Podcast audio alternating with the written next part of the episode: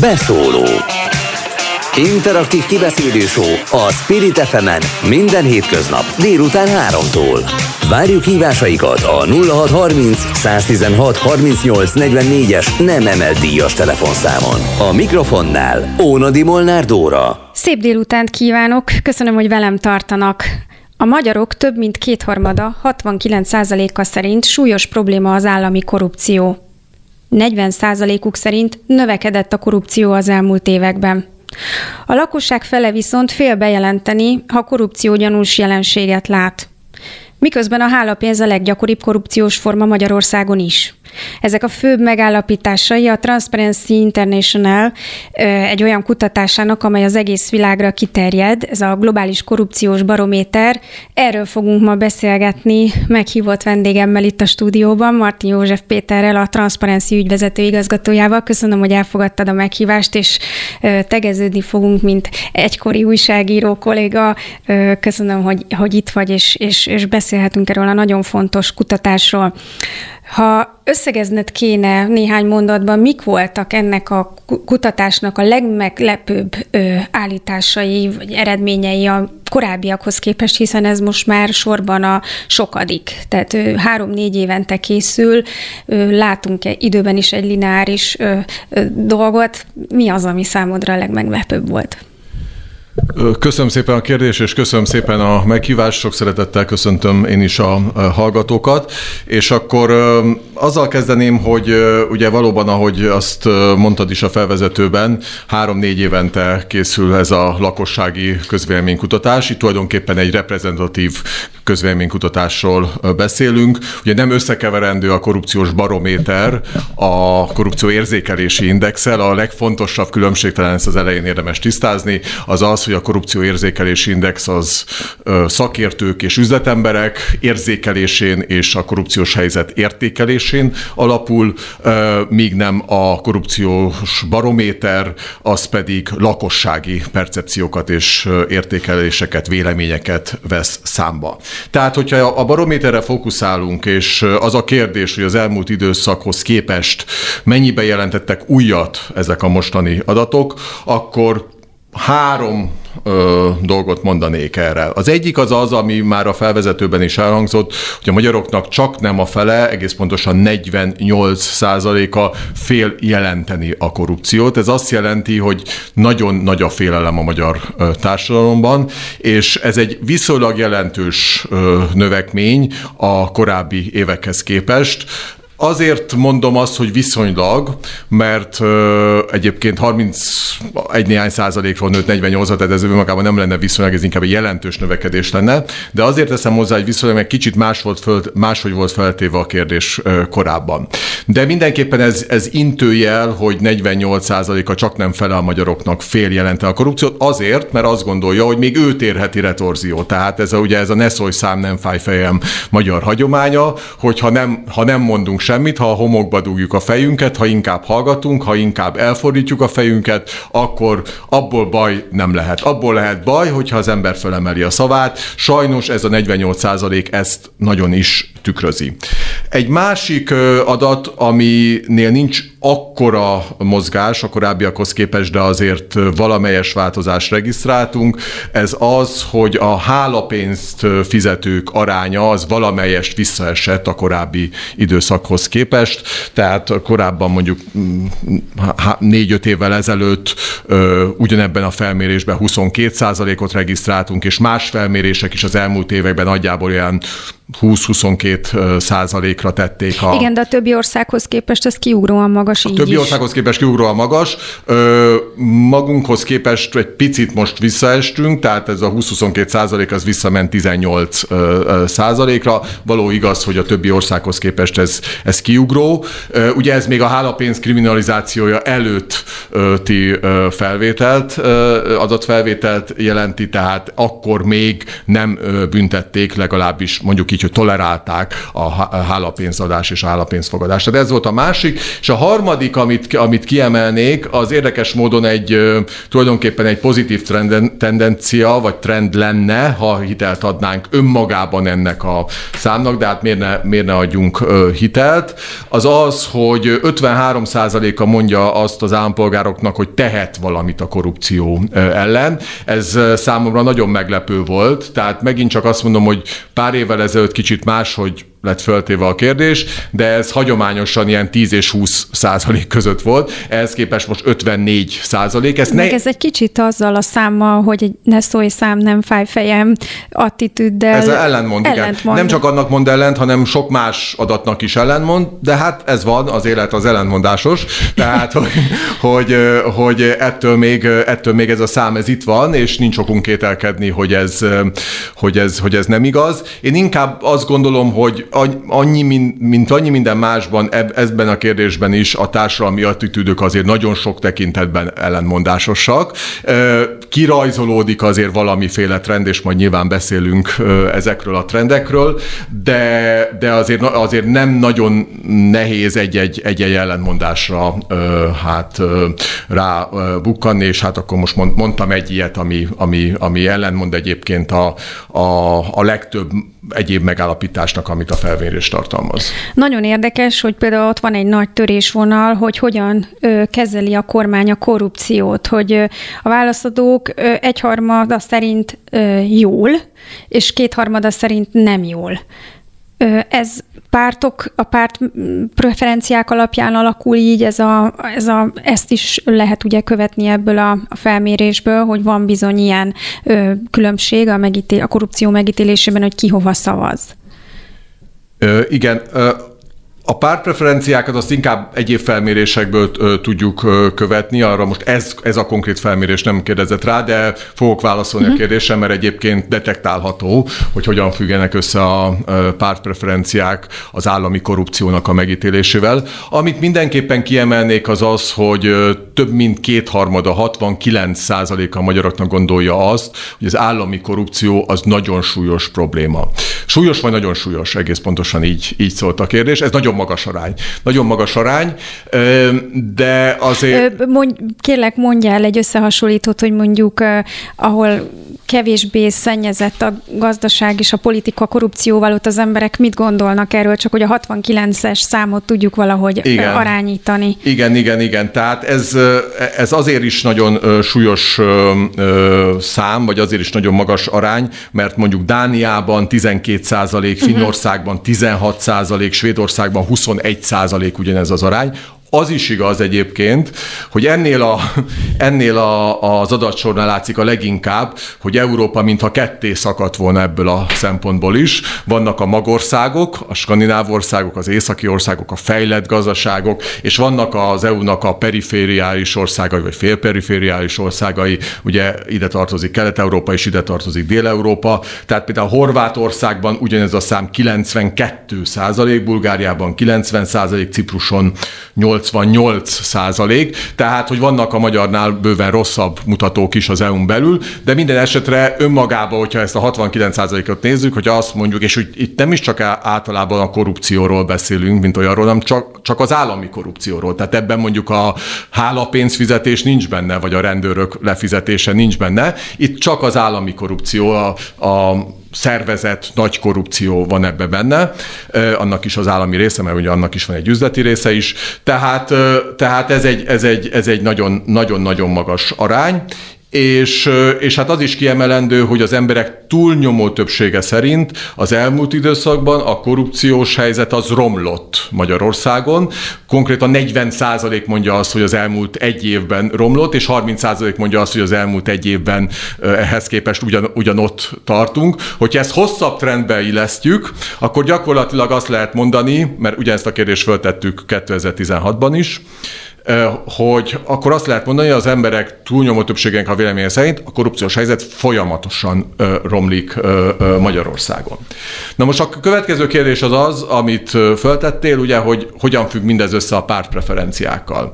Ezt ebben a felmérésben nem kérdeztük meg, de más felmérésekben ö, megkérdeztük. Például tavaly volt egy ö, ö, kutatásunk, amit a Társadalomtudományi Kutatóközponttal együtt csinált a Transparency International Magyarország, ö, és abban ö, arra jutottunk, hogy nagyon erősen összefügg a pártpreferenciákkal, tehát ö, most azért lesarkítom ezt, ö, de de nagyjából azt lehet mondani, hogy a kormánypárti szavazók túlnyomó többsége azt gondolja, az állami korrupció az nem probléma, és az ellenzéki szavazók túlnyomó többsége azt gondolja, hogy az állami korrupció nagyon nagy ö, ö, probléma. És ez ugye rávilágít arra, ami szintén nagyon szépen kijön a jelenlegi felmérésből, hogy a magyar társadalom nagyon megosztott a korrupció megítélésének a tekintetében. Ez egyébként nem annyira meglepő, hiszen a magyar társadalom gyakorlatilag mindenben nagyon megosztott. Miért pont ebben ne lenne nagyon megosztott, de a megosztottság mértéke, tehát az, hogy rengeteg kérdésre kaptunk ilyen ötven-ötven százalékos választ, az azért mindenképpen figyelemre méltó. Azért ez a hatvankilences szám, hogy ennyi, hatvankilenc százaléka a magyaroknak nagyon súlyos problémának tartja a korrupciót, ez annak fényében is igen elgondolkodtató, hogyha a rendszerváltás történetét megnézzük korrupciós szempontból, sok-sok ügyet látunk. A pénzek nagysága, mintha egy kicsit változott volna, már ezekben az ügyekben szereplő pénzek nagysága, de talán nem innen közelítenék, hanem onnan, hogy kilencvennégyben is, kilencvennyolcban is, kétezer-kettőben is, és kétezer-tízben is volt politikai következménye a korrupciónak. Azok, akik érintettek voltak valamilyen korrupciós ügyben, azok bizony viselték a politikai felelősséget az aktuális választásokon, ami előtt a botrány kitört. Ez így volt kilencvennégyben, amikor a Fideszt majdnem elsodorta a székház ügye, így volt kilencvennyolcban, amikor a Postabank ügy tulajdonképpen és a Tocsik ügy elsodorta az es zé dé es liberális koalíciót, és így volt kétezer-kettőben is, amikor a Kaja Ibrahim, Josip Totman, ilyen múltködébe vesző nevek, meg a Ezüsthajó Kft., meg az egyéb korrupciós ügyek a, a Fideszt is hát térdre kényszerítették, kétezer-tízben pedig hát nagyon sok minden volt, ami egyszerre összeállt egy választási vereségi, ami a, a, a, a szocialista es zé dé es-es időszaknak a végét jelentette, de közte volt a Nokiás doboz.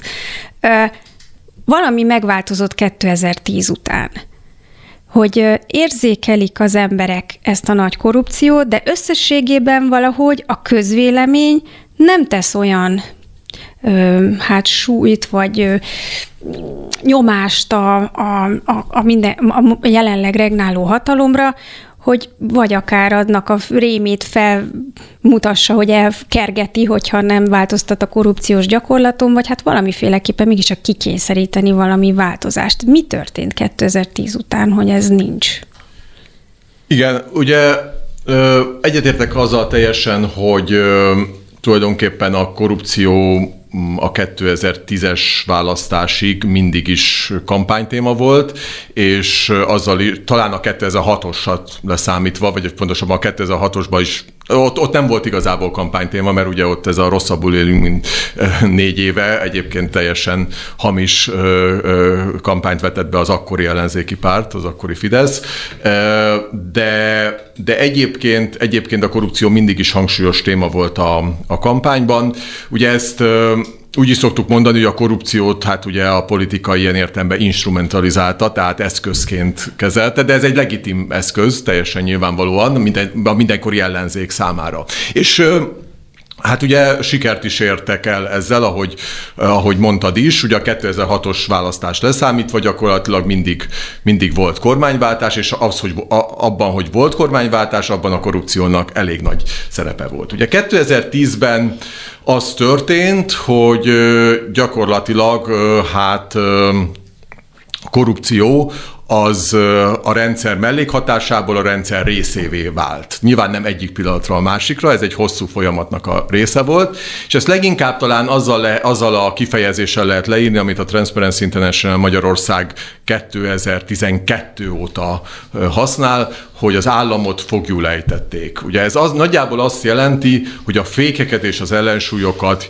kiiktatták az állami rendszerből, és az állami intézmények nem a végrehajtó hatalomnak egyfajta korlátját, egyfajta ellenőrzését, korlátját jelentik, vagy ellenőrzését hajtják végre, hanem pont ellenkezőleg a végrehajtó hatalom meghosszabbított karjaként, eszközeként ö, ö, működnek.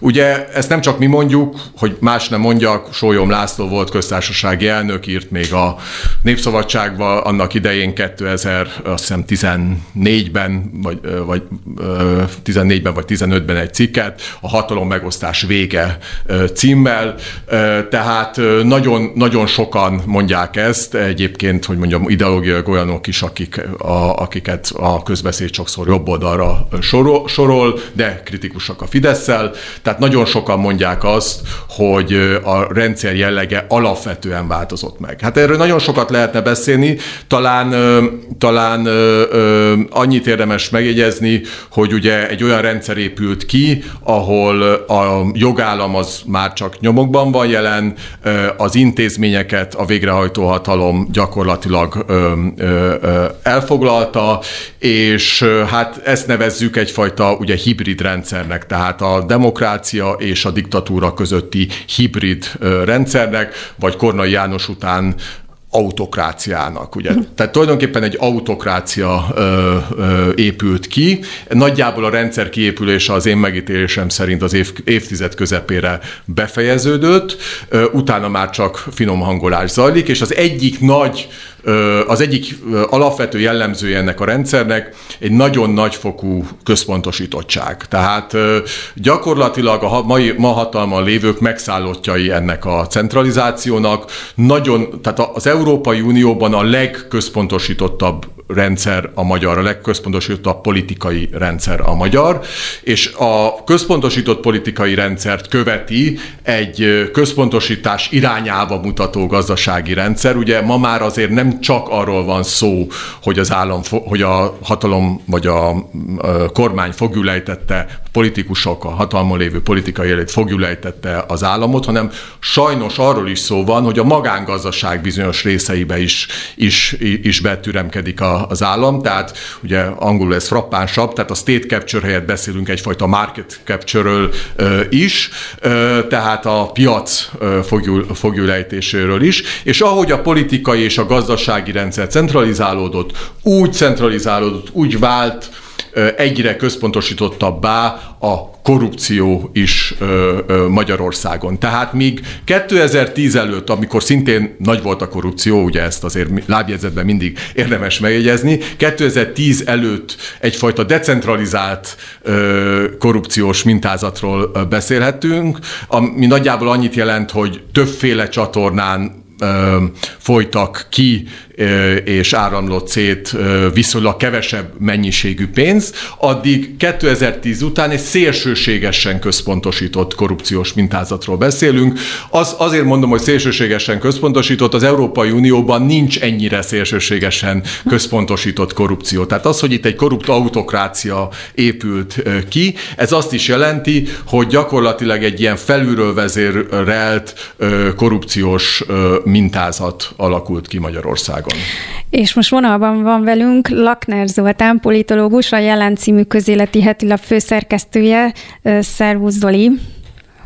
Halló! Halló, bocsánat, még egyszer köszöntelek, mert elfelejtettelek bekapcsolni. Úgyhogy... Hát akkor én is még egyszer köszönök. Szervusz, Dori, üdvözlöm a hallgatókat! A, arról a kutatásról, globális korrupciós barométerről beszélünk, amely szerint a magyarok hatvankilenc százaléka súlyos problémának tartja az állami korrupciót, és azt kérdezném tőled, hogy erőt meríthet-e ebből a számból az ellenzék? Ez egy biztató adat-e arról azzal kapcsolatban, hogy ezt lehet politikai tőkévé formálni? Világos, hogy a kérdés erre vonatkozik, és én azt hiszem, az talán soha nem volt kérdés, hogy a korrupciós ügyeket, mint politikai témákat érdemes föltárni, érdemes a nyilvánosság elé tárni, már csak azért is, mert hogy hát egy ország közéletének azért ez egy alapvetően meghatározó eleme, hogy mi történik a közpénzekkel, és az meg aztán pláne, hogy mondjuk a közpénzek kiáramlása vagy eláramlása az hogyan függ össze a hatalmat birtoklók törekvéseivel, mármint azzal, hogy a, hogy a korrupció és, a, és az autokrácia, hogy az előbb is hallottuk, szervesen összeépül. Ez egy másik kérdés, hogy mi van egyrészt egy olyan országban, amelyiknek nagyon polarizált a közélete, és ebben a polarizált közéletben az éppen aktuális kormányt támogatók, azok találnak sok esetben valamilyen mentséget arra a sajátjai számára, hogy, hogy ez miért nem annyira súlyos dolog, hogyha ők viszik el ezeket a közpénzeket, illetve mi történik egy olyan országban, ahol ezt nagyon sokszor elmondjuk különböző összefüggésekben, gyengék a civil kezdeményezések, nem igazán van hagyománya az érdekérvényesítésnek, annak, hogy állampolgárok összeállnak és közösen felszólalnak ők egy szavarú kérdésekben. Szóval, hogy vezet-e ez ahhoz, hogy, hogy, ez, hogy ez fölrázza, megrázza az állampolgárokat, vagy pedig inkább egy ilyen beletörődést ö, idéz elő, és hát ö, ha most ilyen nagyon közhelyesen akar még fogalmazni, akkor az ember bizony azt látja olykor, hogy Magyarországon, mint hogy ez így de volna árazva, hogy, hogy a politikusok azok amúgy is lopnak és hazudnak, és hogy ez önmagában nem, nem, egy, nem egy újdonságértékkel bíró tényező a választópolgárok számára, de hogyha kevésbé közhelyesen akarok fogalmazni, akkor azt mondanám, hogy azt is tudjuk más felmérésekből, hogy az embereket nagyon zavarják az egyenlőtlenségek és a látványos egyenlőtlenségek, és ebből mégsem következik az, hogy a szolidaritás elvű politikákat támogatnák. Tehát csak azt akarom mondani mindezzel, hogy nem egyértelmű, nem egy az egyben történik az átváltás, a zavaró jelenség és a politikai cselekvés között. Akkor egyébként kockázatos is ezzel kampányolni? Különösen azért érdekes ez a kérdés, mert sokszor halljuk mostanában, hogy elszámoltatást, elszámoltatást, és voltak rá kísérletek korábban, ugye Orbán Viktor is megpróbálta, kétezer-tíz után, előtte a, a szocialisták próbálták meg a kilencvennyolc és kétezer-kettő közötti ügyeknek a feltárását, de valahogy ezek mindig olyan kínosan végződtek, ezek a történetek.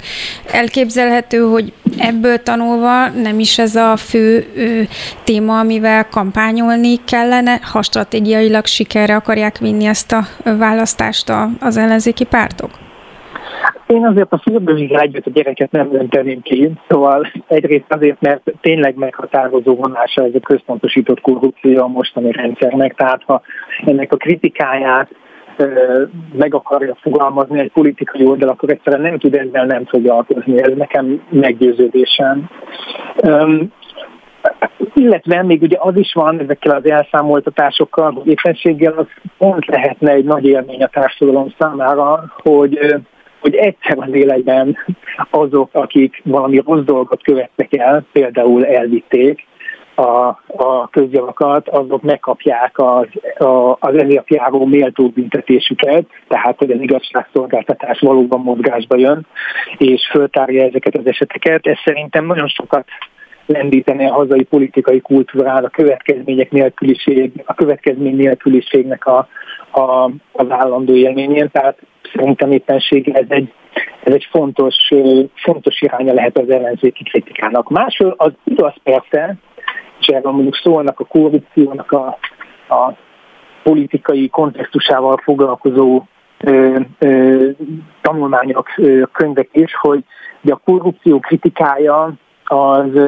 azt tulajdonképpen neutralizálja is sok esetben a politikát, tehát ameddig én arról beszélek, hogy az aktuális kormány lop, és ezt mondom, ez igaz, addig nem beszélek arról, hogy én mit fogok egyébként kormányon csinálni, és bizony sokszor láttuk azt is, ez sem magyar sajátosság, hogy, hogy a korrupciókritika az nem feltétlenül azt jelenti, hogy az új hatalom az nem, nem fog valamilyen más módon korrupt cselekedeteket elkövetni, hanem inkább arról szól, hogy szeretne közelébe férkőzni azoknak a lehetőségeknek, A, ahol, a, ahol egyáltalán korruptnak lehet lenni, tehát magyarul a korrupció kritika sajnos egyáltalán nem magától értetődő biztosíték arra, hogy utána e, e, nem tudom én, glóriás és szárnyas angyalkát fognak majd érkezni a, az új hatalomban az eddigieknek a helyére, tehát ilyen értelemben az állampolgároknak a, a A, az erős odafigyelése az, az továbbra is szükséges lesz, és a sajtónak az erős odafigyelése egy,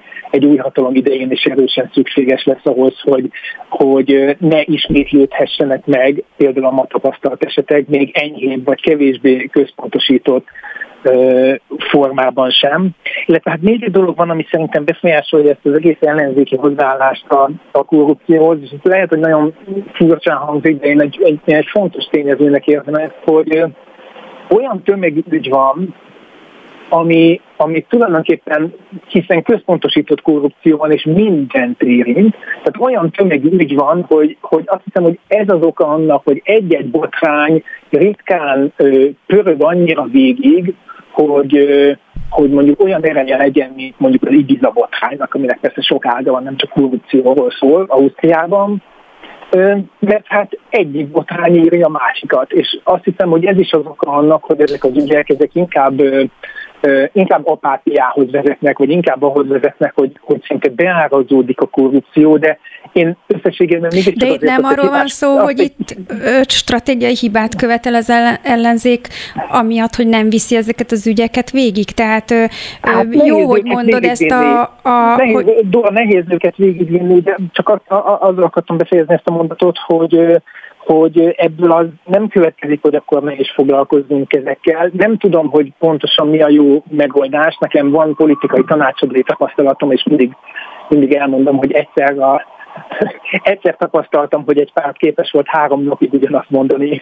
Szóval, hogy így nyilván nem lehet természetesen, tehát sokkal következetesebbnek kell lenni, de az igazság, hogy tényleg állandóan van valamilyen ügy, tehát azért erre én nem volnék olyan bátor, hogy, hogy egy, ilyen, egy ilyen minden fiző receptet tudjak adni, mert, mert tényleg rengeteg ügy van, elönt minket, és nagyon nehéz kiválasztani azt, amelyikből tényleg valami nagy csattanás lesz, sok esetben ezt te is tapasztalod a saját munkád során, sokszor valami pénz dologból lesz igazából a botrány, és nem az igazán megrázó több ezer milliárdos rendszer szintű ágazatokat érintő hatalmas ügyekből, hanem apróságokból. Tehát a netadóból, meg a vízügyből, amelyek egyébként pont nem korrupciós ügyek, csak az értékük miatt mondom, azokból sokkal nagyobb botrány lesz, mint a, nem tudom én, a sokadik hatvan pluszai nekifutásból. Most nem a, nem, most nem a há vé gé ellen akarok beszélni, amelyik újra neki fut ennek, de ez a tapasztalatunk, hogy a több ezer milliárdos ügyekből ö, gyakran, gyakran nincs igazi ö, botrány, miközben ezeket kellene jól elmagyarázni. Martin József Péterrel ülök itt a stúdióban, aki kérdezne tőled. Ö, ja, nem. Ja, nem, csak úgy jeleztél, hogy reagálnál. Hanem inkább csak reagálnék arra, amit, amit Zoli mondott. Tehát nagyon, ma, majdnem mindennel egyetértek. majdnem minden egyetértek. Én is azt gondolom, hogy a korrupció az ellenzék számára, bár nem szeretnék itt most semmilyen módon, mert én, én például sose voltam kampánystratéga, de tehát nem szeretnék ilyen, ilyen színbe feltűnni most sem, de azt gondolom, hogy a korrupció az egy szükséges, de nem elégséges feltétele annak, hogy az ellenzék sikeres legyen, mármint a korrupciónak a tematizálása, a jelenlegi állami korrupciónak a tematizálása. Szükséges azért, mert hogyha egyszer egy korrupt autokráciában élünk, hát akkor nyilván ez megkerülhetetlen, ahogy arra Zoli is célzott, illetve én ugyanakkor azt gondolom, hogy nem, elég, nem elégséges feltétel. Én azt gondolom, hogy a, mondjuk így, hogy de megint csak ugye távol álljon tőlem, hogy, hogy átvegyem a kampánystratégiák szerepét, de azt mondanám, hogy a kormányzó képességre kellene a hangsúlyt fektetni. Tehát ez az, ami, ami, ami, ami szerintem perdöntő lehet. Önmagában az, az, arról eléggé meg vagyok győződve, hogy önmagában a korrupcióval nem lehet választani. Nyerni az ellenzéknek. Ez több minden miatt van így, sok, sok minden elhangzott már ezzel kapcsolatban. Ugye citálnék ide egy adatot, ami nem transzparenci, hanem Euróbarométer adat. Ugye Magyarországon a legnagyobb a korrupciónak az úgynevezett tolerancia indexe. Ezt az Euróbarométer kérdezte meg tavaly, és a magyaroknak mindössze harmincnyolc százaléka mondta azt, hogy nem tolerálható a, a korrupció, tehát hatvankét százalék szerint tolerálható a korrupció. Ez a legalacsonyabb, illetve a legmagasabb arány Európában, tehát egy szélső értéket képez itt, itt Magyarország. Magyarországon tehát a legnagyobb a korrupció tolerancia indexe. A magyar lakosság túlnyomó többsége valóban azt gondolja, hogy a korrupció az volt, van és lesz, gyakorlatilag a kormányváltástól függetlenül. Tehát az, amire, amit én az előbb kifejtettem, és amiről eddig beszéltünk, hogy itt a korrupciónak a természete alapvetően megváltozott, ez nem igazán megy át a, a, az embereken. Vagy ha át is megy, mert a felén azért átmegy, mert volt egy, kapcsol- volt egy kérdésünk ebben a felmérésben arra vonatkozóan, hogy ö, ö, hányan gondolják azt, hogy a kormány vagy az állam ö, magánérdekeket képvisel, és nem pedig, ö, nem pedig ö, a közérdeket, ö, és ötvennégy százalék szerint ez, ez az állítás igaz, tehát a kormány, kormány ö, sokszor magánérdekeket képvisel, és nem pedig a közjót. Tehát még hogyha át is megy ez, hogy van egy ilyen probléma, azért az emberek azt gondolják, hogy a korrupció az valahogy itt benne van a levegőben, és nem gondolják feltétlenül azt, hogy egy következő kormány jobb lenne ebből a szempontból. Másik oldalról nézve azt is lehet mondani, hogy a, és a felmérések ezt is alátámasztják, hogy a magyarok túlnyomó többsége szerint ugye korrupció nélkül nem lehet érvényesülni Magyarországon. Ez mondjuk inkább a kis korrupcióra utal, kevésbé az állami korrupcióra, de mégis ez is, ez is érdekes. És azzal, azzal is nagyon egyetértek, amit Zoli mondott, hogy van egy, egyfajta ilyen, mi úgy szoktuk mondani, hogy korrupció vakság a társadalomban, tehát annyi a botrány, hogy az emberek nem felháborodnak, hanem elegük lesz ebből, és inkább elfordítják a fejüket, és inkább nem, nem foglalkoznak ezzel a dolggal. Ez egyébként összefügg azzal is, hogy azért a jelenleg futó korrupciós ügyek, azok nem Nokia, nokiás dobos szintűek, tehát sokkal nehezebb. Igen, de vannak nokiás dobos szintűek, és vannak azok is. Például ez a, a tavalyi hajókázással külügyminiszternek azért az egy olyan ö, megfogható történet volt, amit hogyha nem két-három napig üt az ellenzék, akkor lehet, hogy abból lehetett volna valami építkezést elindítani. Nem tudom, hogy le, le, lehet, hogy igen, az valóban egy könnyebben emészhető ügy volt, de mondjuk például a letelepedési államkötvényes sztoria, ami egyébként hát egy tényleg egy, hogy is mondjam, Ö, ö, ilyen neg- negatív Nobel-díjra esélyes korrupciós ügy, ügy, ügy volt. Ö, tehát, hogy az, az, azt azért nagyon nehéz megérteni az átlag szavazónak, és rengeteg ilyen dolog van, tehát szofisztikált, bonyolult rendszerekről ö, van szó. Ugye a state capture azért is kell, az államfogjulejtése azért is kell a jelenlegi hatalomnak, hogy olyan rendszereket tudjon építeni, ahol szervezetten ö, folyhatnak ki a közpénzek. És akkor ide, ide kapcsolódik az, amivel egy picit vitatkoznék Zolival, az, a, az az egyenlőtlenségek kérdése. Tehát ugye az van, hogy Magyarországon szemben a közhiedelemmel igaz, az adatok azt mutatják, hogy nem nagyobb az egyenlőtlenség, mint bárhol máshol. A... Én most az érzetről beszéltem. Tessék? Tehát én most az érzetről beszéltem, erről, erről elbeszélgethetünk valóban az egyenlőtlenségi mutatókról, de hogy nagyon erős egyenlőtlenség érzete van a magyar társadalomnak, nagyon zavarja a látványos egyenlőtlenség, és hogyha egyenlőtlen, egyenlősítő politikákra kérdezel rá, akkor viszont azoknak a támogatottsága meg nem akkora. Ez, ez, abszol, ez abszolút igaz. Tehát így, így, így, így abszolút igaz. Tehát hogyha, hogyha, hogyha az érzetről van szó, akkor, akkor, ez, akkor ez, ez, ez igaz. És akkor itt szerintem van egy fontos elem, ami talán, amiről talán kevesebbet beszélünk, az az, hogy egy olyan rendszer épült ki, ami tulajdonképpen egyfajta, ugye szoktuk ezt mondani, hogy perverz újraelosztáshoz vezet. És tulajdonképpen arról van szó, hogy a pénzek nagyobb, ré... tehát a pénzek, hogy az alsó egyharmadból a felső kétharmad fele áramlanak nagyjából a társadalomban.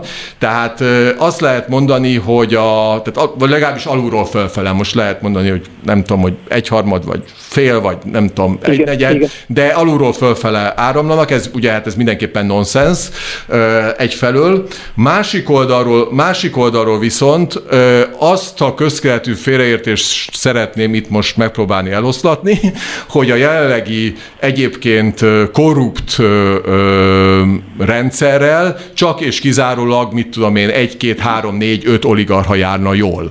Tehát ugye ez nem így van. Tehát ők, ők nagyon-nagyon jól nagyon járnak. Fontos, így van. Ő, ő, ők nagyon-nagyon jól járnak. Tehát Mészáros Lőrinc az nyilván kiemelkedő eset, ugye hát erről most már, hogy mondjam, komoly elemzések is vannak, hogy nem csak a magyar gazdaság történetében, hanem a világ gazdaság történetében az ő gazdagodásának az üteme az gyakorlatilag hát ö, ö, elképesztően gyors és, és példátlan. De még van társadalmi alapja is. Ö, igen, de hogy, de hogy van, de, és akkor még van még mellette, nem tudom, négy-öt oligarcha, aki szintén ebbe a kategóriába, hogy nagyon-nagyon ö, jól jár, és még annál is jobban, de azért a, a, sokan vannak azok, akik, ö, és ez különösen igaz volt természetesen ugye a jelenlegi válságig, tehát a a pandémiáig, sokan vannak azok, akik, akik jól jártak a rendszerrel egész egyszerűen. Ennek a, ennek a perverz újraosztásnak a következtében, és annak a következtében, hogy a rendszernek ugye alapvető jellemzője lett a lojalitás. És hát ugye,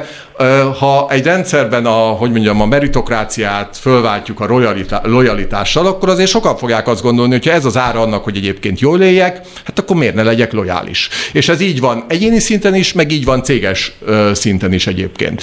Tehát, tehát az a, az a, az a, a, én azt látom, hogy, hogy a rendszernek a haszonélvezői köre azért bőven, bőven túlmutat ezen a, mit tudom én, négy-öt oligarchán, akik tényleg a legeslegbelső körben vannak. Valamit elkezdtél mondani, Zoli, csak belevágtam én is a szabadból egy pár perc. Én sem akartam, én sem akartam, nagyon érdekes volt, én sem akartam udvariatlan lenni, szóval csak a jaktozásra akartam annyiból kitérni, hogy euh, talán nehéz dolog ellenzéki politikát csinálni, most megvédenek kicsit az ellenzéket, meg egyáltalán a, a társadalmi reakcióknak a, a nehézségére szeretnék utalni azzal, hogy nehéz, nehéz akár a jaktozásból, akár mármiből ügyet csinálni egy olyan rendszerrel és egy olyan hatalommal szemben, amely általában nyilvánvalónak gondolt szabályokat nem tart be. Tehát, hogy nincs szégyenérzet, pontosan az ellentétes reakciót adja egy botránnyal kapcsolatos kritikára, nem eltávolítja azt az embert, aki onnantól kezdve terhet jelent. Tehát nincs, én nem ismerek olyan európai országot, ahol Rogán Antal még kormánytag lehetne. Azok után, amiken, amiken ő keresztül ment, és amiket tudunk róla, a helikopterezéstől a találmányáig, ö, ezzel szemben van egy olyan politikai rendszer, amely ezeket az embereket megvédi, bevédi, nagyon csúnya szóval, és azt gondolom, ez is hozzájárul ahhoz, hogy, hogy egy ilyen rettenetes erőtlenséget érez bárki, aki kritikát fogalmaz meg.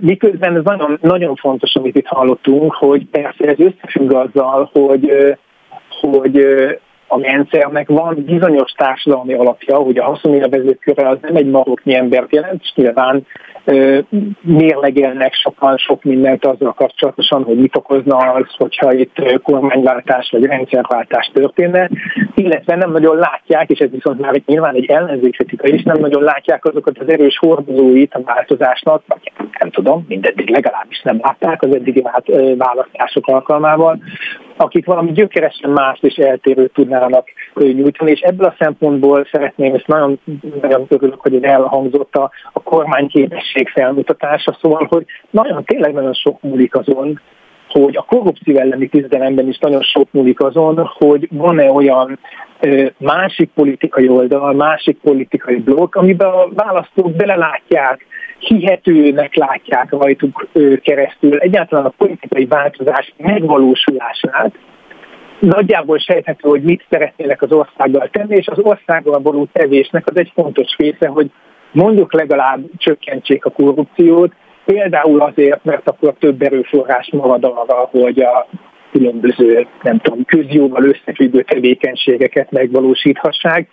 Ha van ilyen ö, politikai oldal, és ha van ilyen, ilyen ö, hitük a választópolgároknak, mert különböző jeleket látva ez kialakul bennük, akkor viszont már a politikai változás is realitássá válik. Hát ezt a, hát hogy mondjam, ezt a pozitív körforgást kellene tudni megteremteni, és ehhez valóban politikai teljesítményekre van szükség. Nagyon szépen köszönöm Lackner Zoltán politológusnak, a Jelen című közéleti heti lap munkatársának, főszerkesztőjének, hogy velünk volt, és mindezt elmondta. Köszi szépen, köszönöm, még egyszer. Köszönöm, minden jót nektek. Szia, szia.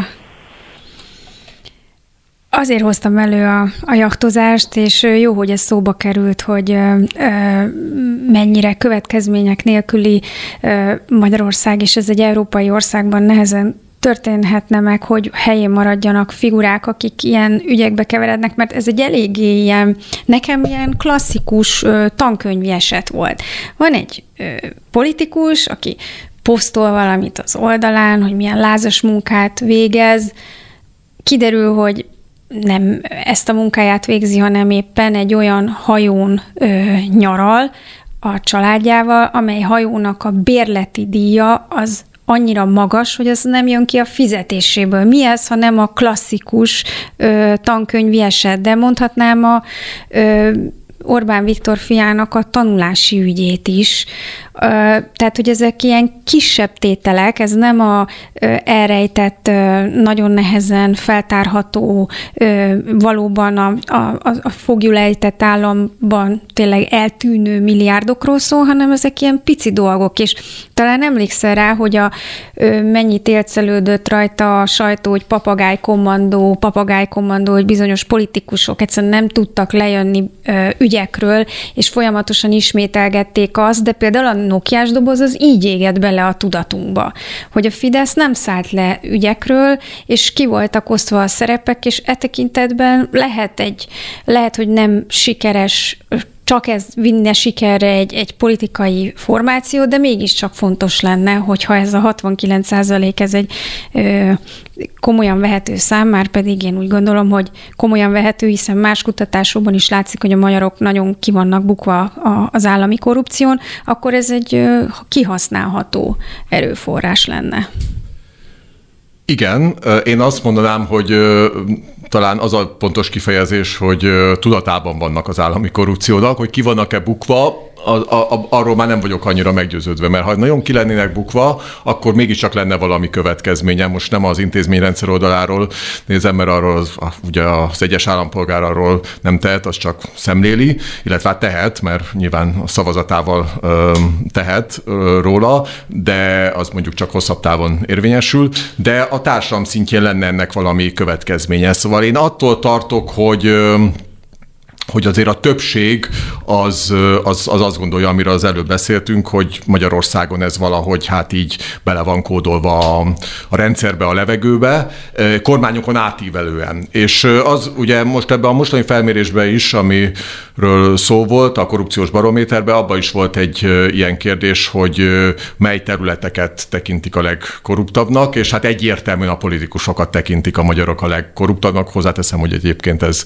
összeurópai, vagy akár világjelenség is, de azért az, azért az fontos, hogy harminc, több mint harminc százaléka a magyaroknak mondja azt, hogy minden politikus korrupt, tehát nem egy vagy kettő, hanem minden politikus korrupt. Tehát van egy nagyon nagyfokú bizalmatlanság is a, a, a, a politikai elitbe. Tehát én azt gondolom, hogy azt, ezt a jaktozást, visszatérve a jaktozásos példára, én azt gondolom, hogy a jaktozásos példát egy átlag magyar, nem tudom, van-e ilyen, de mondjuk legy, tegyük föl, legyen. Egy átlag magyar ezt, hogy is mondjam, elítéli. Tehát nem gondolja azt, hogy ez, hogy ez jó dolog, vagy ez, ez egy szép dolog. De nem uh, látják benne a korrupciós szálat. Uh, még, még az is lehet, hogy látják benne. Még az is lehet, hogy látják ezt az összeférhetetlenséget, ezt az abszurditást, uh, az álszentséget, a nem tudom, szóval sok mindent látnak benne, de azt gondolják, hogy ez, hogy ez mindig is így volt. Aki közel volt a tűzhöz, az mindent megengedhet magának szerint. Ez, ez az általán Most itt van vonalban velünk a, annak a portálnak a főszerkesztője, aki a jachtozásos fotót és cikket közölte. Bodoky Tamás, szeretettel köszöntelek. Halló! Sziasztok! Jó napot! Szia, szia, szia. Számítottál-e arra, hogy a, a közölt cikknek és fotónak nagyjából az lesz az utóélete, amit láttunk? Hát ugye két éve rajta vagyunk ezen a témán, és többször is nagyot szólt ez a történet. Az utóélet tekintetében én nem vártam ennél sokkal többet. Most egy olyan korszakot élünk, ahol ezek az ügyek elsikadnak, szőnyeg alá söprik őket. Ez nem az újságírók hibája. kétezer-tizenegyben, amikor megalapítottad a tényfeltáró portált, az átlátszó pont hú-t, azért gondolom nem ezekkel a várakozásokkal vágtál bele ebbe a vállalkozásba, tehát azért volt benned, vagy kérdezem, volt benned bizakodás, hogyha elindulnak a, a, a tényfeltáró újságírók, és kitúrják a nagy ügyeket, akkor azoknak lesz következményük, vagy azért már érezted, hogy ez egy ilyen kis marginális dolog lesz? Hát azért akkor az indulásnál még abszolút volt bennem bizakodás, hiszen kétezer-kettő és kétezer-tíz között is foglalkoztam már tényfeltárással, és akkor azt tapasztaltam, hogy van az ügyeknek következménye, és bekerülnek a, a közbeszédbe, a politikába, a média tovább dolgozik ezeken az ügyeken, tehát egész más volt egy-egy ügynek a, az optikája akkor. Tehát ahhoz képest mindenképpen csalódott vagyok, hogy ennyire nincsen hatása az akkoriaknál, akár nagyobb volumenű vagy horderejű botrányoknak sem. Volt valami ö, fordulópont, amikor ez a csalódottság úgy világossá vált számodra, hogy itt most egy más helyzet van? Tehát kétezer-tíz után ö, megváltozott az állam struktúrája, szerkezete, másképp van berendezkedve, tehát elveszik benne a korrupció szinte? Tehát, hogy, vagy hát volt egy, egy konkrét ügy, ami... Nem egyik napról a másikra történt, hanem fokozatosan. Tehát ugye, ahogy láttuk azt, ahogy a ahogy a kormánypárt leuralja a teljes magyar mainstream médiát, és, és kimondottan cenzúrázza az ilyen történeteket. Ez is fokozatosan történt, tehát kicsit olyan, mint a béka meleg vízben, hogy nem veszi észre, hogy főzik. Talán kétezer-tizennyolc tájékán vált ez teljesen egyértelművé, amikor több kollégám gyakorlatilag abba is hagyta és a tényfeltárást, vagy több korábbi kollégám, mert úgy érezték, hogy nincs értelme tovább csinálni. Ö, te kétezer-tíz előtt is, mint ahogy arról most beszéltünk, dolgoztál tényfeltáró cikkeken, a nevedhez fűződik a Sávói Balatonring gyorsasági motorversenypályát építő cégnek a visszás ügyeinek a feltárása, ugyanehhez a céghez kapcsolódik a Pátyi Golf Paradicsomnak az ügye is. Akkoriban is elég konfliktusos volt azért ilyen munkát végezni, ott el is indult mindenféle pereskedés, meg megtámadott de az érintett ö, ö, cégnek a vezetője, a rendőrségi feljelentése. Mostanában, amikor ö, hát a politikát ilyen súlyosan ö, érintő ügyeket tártok föl, mint például a ö, Elios ügy kapcsán a ügyészségi ö, munkának a, a hanyagsága, mondjuk így szofisztikált kifejezése. Tehát, hogy akkor kaptok, vagy van, van ilyen félelmet, fél, félelemkeltés, játszanak arra a hatalmasságuk, hogy titeket elhallgattassanak, vagy csak egyszerűen megcsömörlöttek a kollégáid, és azért hagyták el a pályát?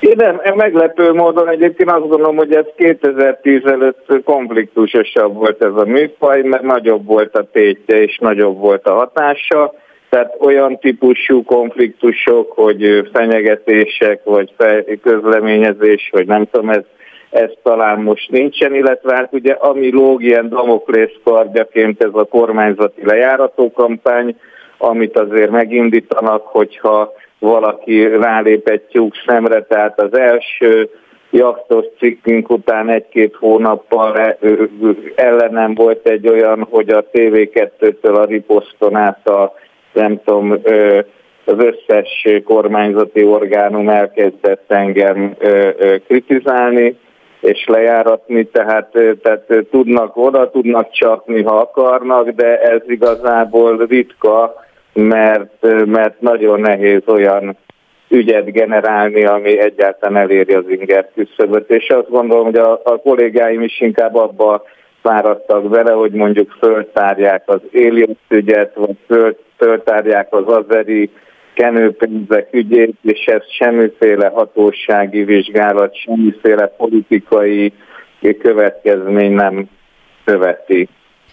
Említetted, hogy téged is megtaláltak a, a kormányzati ö, orgánumok, és lejárató kampányt indítottak ellened. Ilyenkor ö, ezt mennyire bírja elviselni az ember idegrendszere? Tehát látod-e a kollégáidon, hogy ez egy bizony azért egy nagyon megterhelő dolog? Én ugye most több ilyen... Ö, ö, i, hát ismerősön láttam, hogy ez, ez hosszú távon nagyon idegörlő, például amit a Political Capital igazgatója ellen, Krekó Péter ellen volt hasonló eljárás, azért az nem egy egyszerű. Tehát hogy lehet ezzel nem védekezni? Vagy ez kevésbé megterhelő, mint az, hogyha a rendőrségre kéne járnod, mert kapod a feljelentéseket, és...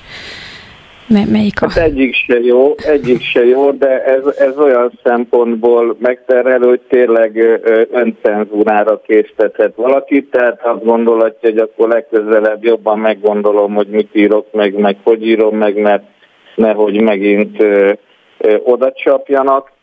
Ö, meg, meg ugye az a baj, hogy van ez a végtelen polarizáció a magyar közéletben, tehát mi az egész... Ö, országhoz kívánunk szólni, de ezek a lejárató kampányok minket beszorítanak gyakorlatilag egy politikai szerepbe, tehát miközben ugye az újságíró nem politikus, és, és nem ö, ö, kíván ilyen szerepben tündökölni, és ennek az az eredménye, hogy az országnak az egyik fele, aki a kormány támogatja, az többet egy szavunkat nem fogja elhinni, és mindenféle külföldi ügynöknek meg hazaárulónak fog minket gondolni, ami nekem külön nagyon fájdalmas. A rendszer kiépítéséről is itt beszéltünk Martin József Péterrel, hogy ez az évtized közepére végül is lezajlott. Ennek a következménye az, hogy nagyon nehéz adatokhoz jutni. Ugye a másik nagyon nagy nehézséget a lejáratáson és a következmények nélküliségen kívül az újságíróknak az okozza, hogy egyszerűen nem férnek adatokhoz. Ti számos közértekű pert indítottatok, sőt az oldalatokon segít kezet nyújtotok azoknak az állampolgároknak, akik valamilyen ügyet szeretnének ö, ö, feltárni. Hogy ez, ez... Így van, hát mi ezt célul tűztük ki, hogy a köz, közérdekű adatigérléseknek úgymond a társadalmasítását, hogy ne csak az újságírók vagy a jogászok éljenek ezzel az eszközzel, hanem bárki élhessen vele. Ezért indítottunk egy olyan felületet, ahol bárki indíthat ilyen jogilag érvényes közadatigénylést, ez ugye a ki mit tud rendszerünk. Ezt több körben próbálták meg ellehetetleníteni, több törvénymódosítás is kimondottan ennek a lehetőségnek a szűkítését célozta. Először kimondták, hogy nem szabad túl sok adatot igényelni, mert az visszaélésszerű. Utána egy tarifát rendeltek az adatigénylésekhez, tehát ha valaki adatot kér, akkor valamiféle díjat szednek tőle. Ez ugye azoknak, akiknek, akik ezt nem megélhetésből vagy főállásból csinálják, egy komoly visszatartó erő. Tehát, és, és akkor végül eljutunk odáig, mikor már nem is ö, ö, indokol, hanem mondjuk ki kell adni egy adatot, és akkor lefér, lefénymásolja ötvenszer, vagy le, eltorzítja valamiféle szoftverrel úgy, hogy utána ne lehessen azt a, azt a táblázatot kiolvasni. Hát nagyon köszönöm, hogy velünk voltál. Sok erőt kívánunk ehhez a nagyon megterhelő munkához. Bodoky Tamást hallották, az átlátszó pont hú alapító főszerkesztőjét, tényfeltáró újságírót. Köszönjük szépen! Kicsit ö, nehéz megszólalni, mert ugye újságíróként ö, átélem azt, amit ö, mondott Tamás azzal kapcsolatban, hogy azért menjen meg megrendülnek egy idő múlva a munkájuk értelmetlensége miatt, és hatalom ilyenkor, hát kér egy kávét, így szokták mondani. Tehát, hogy örül, hogy jó, akkor egyel kevesebb tehetséges újságíró fog a nyakamba loholni, és tulajdonképpen elkönyvelheti a, a, a győzelmet. Folytatni fogjuk Martin József Péterrel. Nagyon érdekes dolgok vannak még hátra, például Simonka Györgyről is fogunk beszélni, amely ügyei, az ő ügyeinek a feltárásában a Transparency International oroszlán részt vitt, úgyhogy tartsanak még velünk, maradjanak velünk. Beszóló. a Spirit ef em interaktív kibeszélő show-ja. Szóljon hozzá ön is, mondja el véleményét.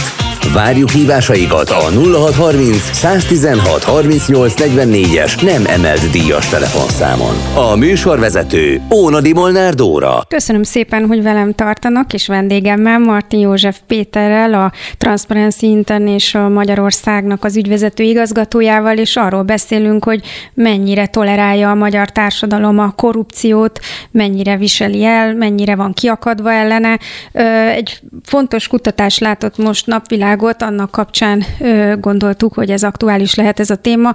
Egy kutatás szerint hatvankilenc százaléka a magyaroknak súlyos problémának tartja a korrupciót. Ugyanakkor kevesen vannak azok, akik tennének is ellene. Ö, egy picit ö, visszakavarnék a rendszerváltás időszakára, mert az, hogy az emberekben kialakult egy olyan érzés, hogy a politikai erőkkel kapcsolatban, hogy egyik kutya, másik ebb, ez is lop, az is lop, inkább már nem foglalkozom vele, úgyse tudok tenni ellene. Ez azért visszavezethető arra, egyrészt a privatizáció időszakára, amikor volt egy bizalomvesztés, én talán mondhatjuk úgy, hogy ilyen ősbizalomtörés, hogy nem úgy alakulnak a dolgok, ahogy azt a, az emberek szerették volna, és a zavarosban a halászás már akkor elindult. De ha nem is a privatizációra fókuszálunk, hanem a rendszerváltás utáni ügyekre, amelyek ikonikussá váltak, akár a székház botrány, akár a Postabank, akár a Kaja Ibrahim ügy, ugyan politikai következményük volt, de a rendőrség nagyon hamar lezárta a nyomozást minden ügyben. A Postabank az elment bíróságig, de nagyon alacsony büntetési tételek születtek, és hát a következmények nélküliség érzete talán ide gyökeredzik.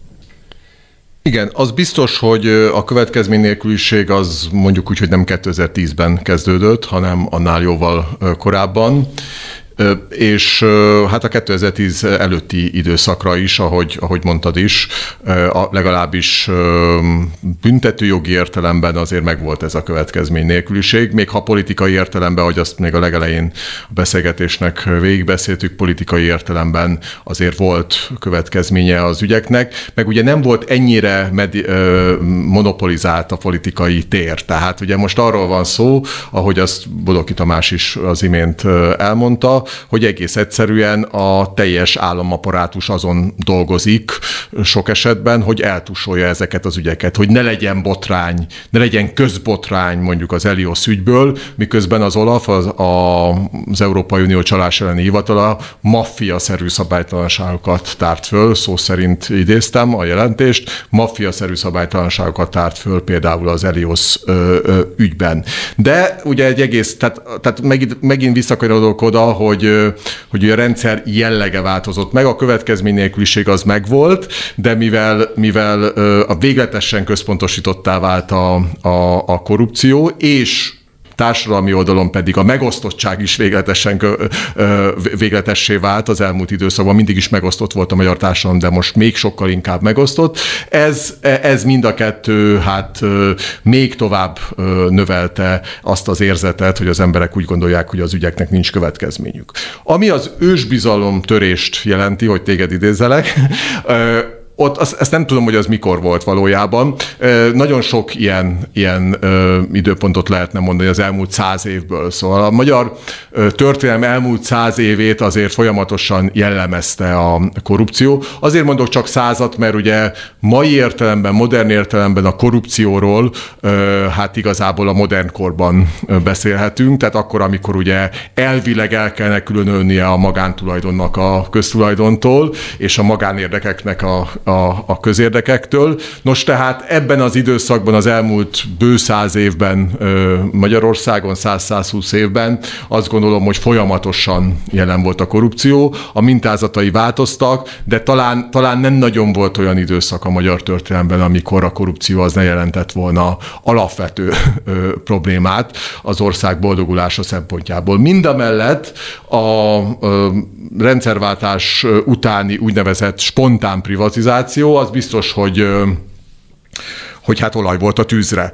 És azt az érzetet erősítette a magyarokban, hogy aki közel van a tűzhöz, az jut tulajdonhoz, az jut, az jut pénzhez, és hát ez, ez, ez biztos, hogy romboló hatással volt a, a közmorál, közmorálra az utána következő időszakban, és hát akkor ehhez jöttek még olyan ügyek, mint a Postabank ügy, vagy a Tocsik ügy, vagy a, vagy a Székház ügy, amelyek tovább rombolták ezt a, ezt a közbizalmat. Tehát például az, hogy ugye a magyaroknak a bizalmi szintje az intézményekben az rendkívül alacsony, megint csak nemzetközi összehasonlításban is értékelhetően alacsony.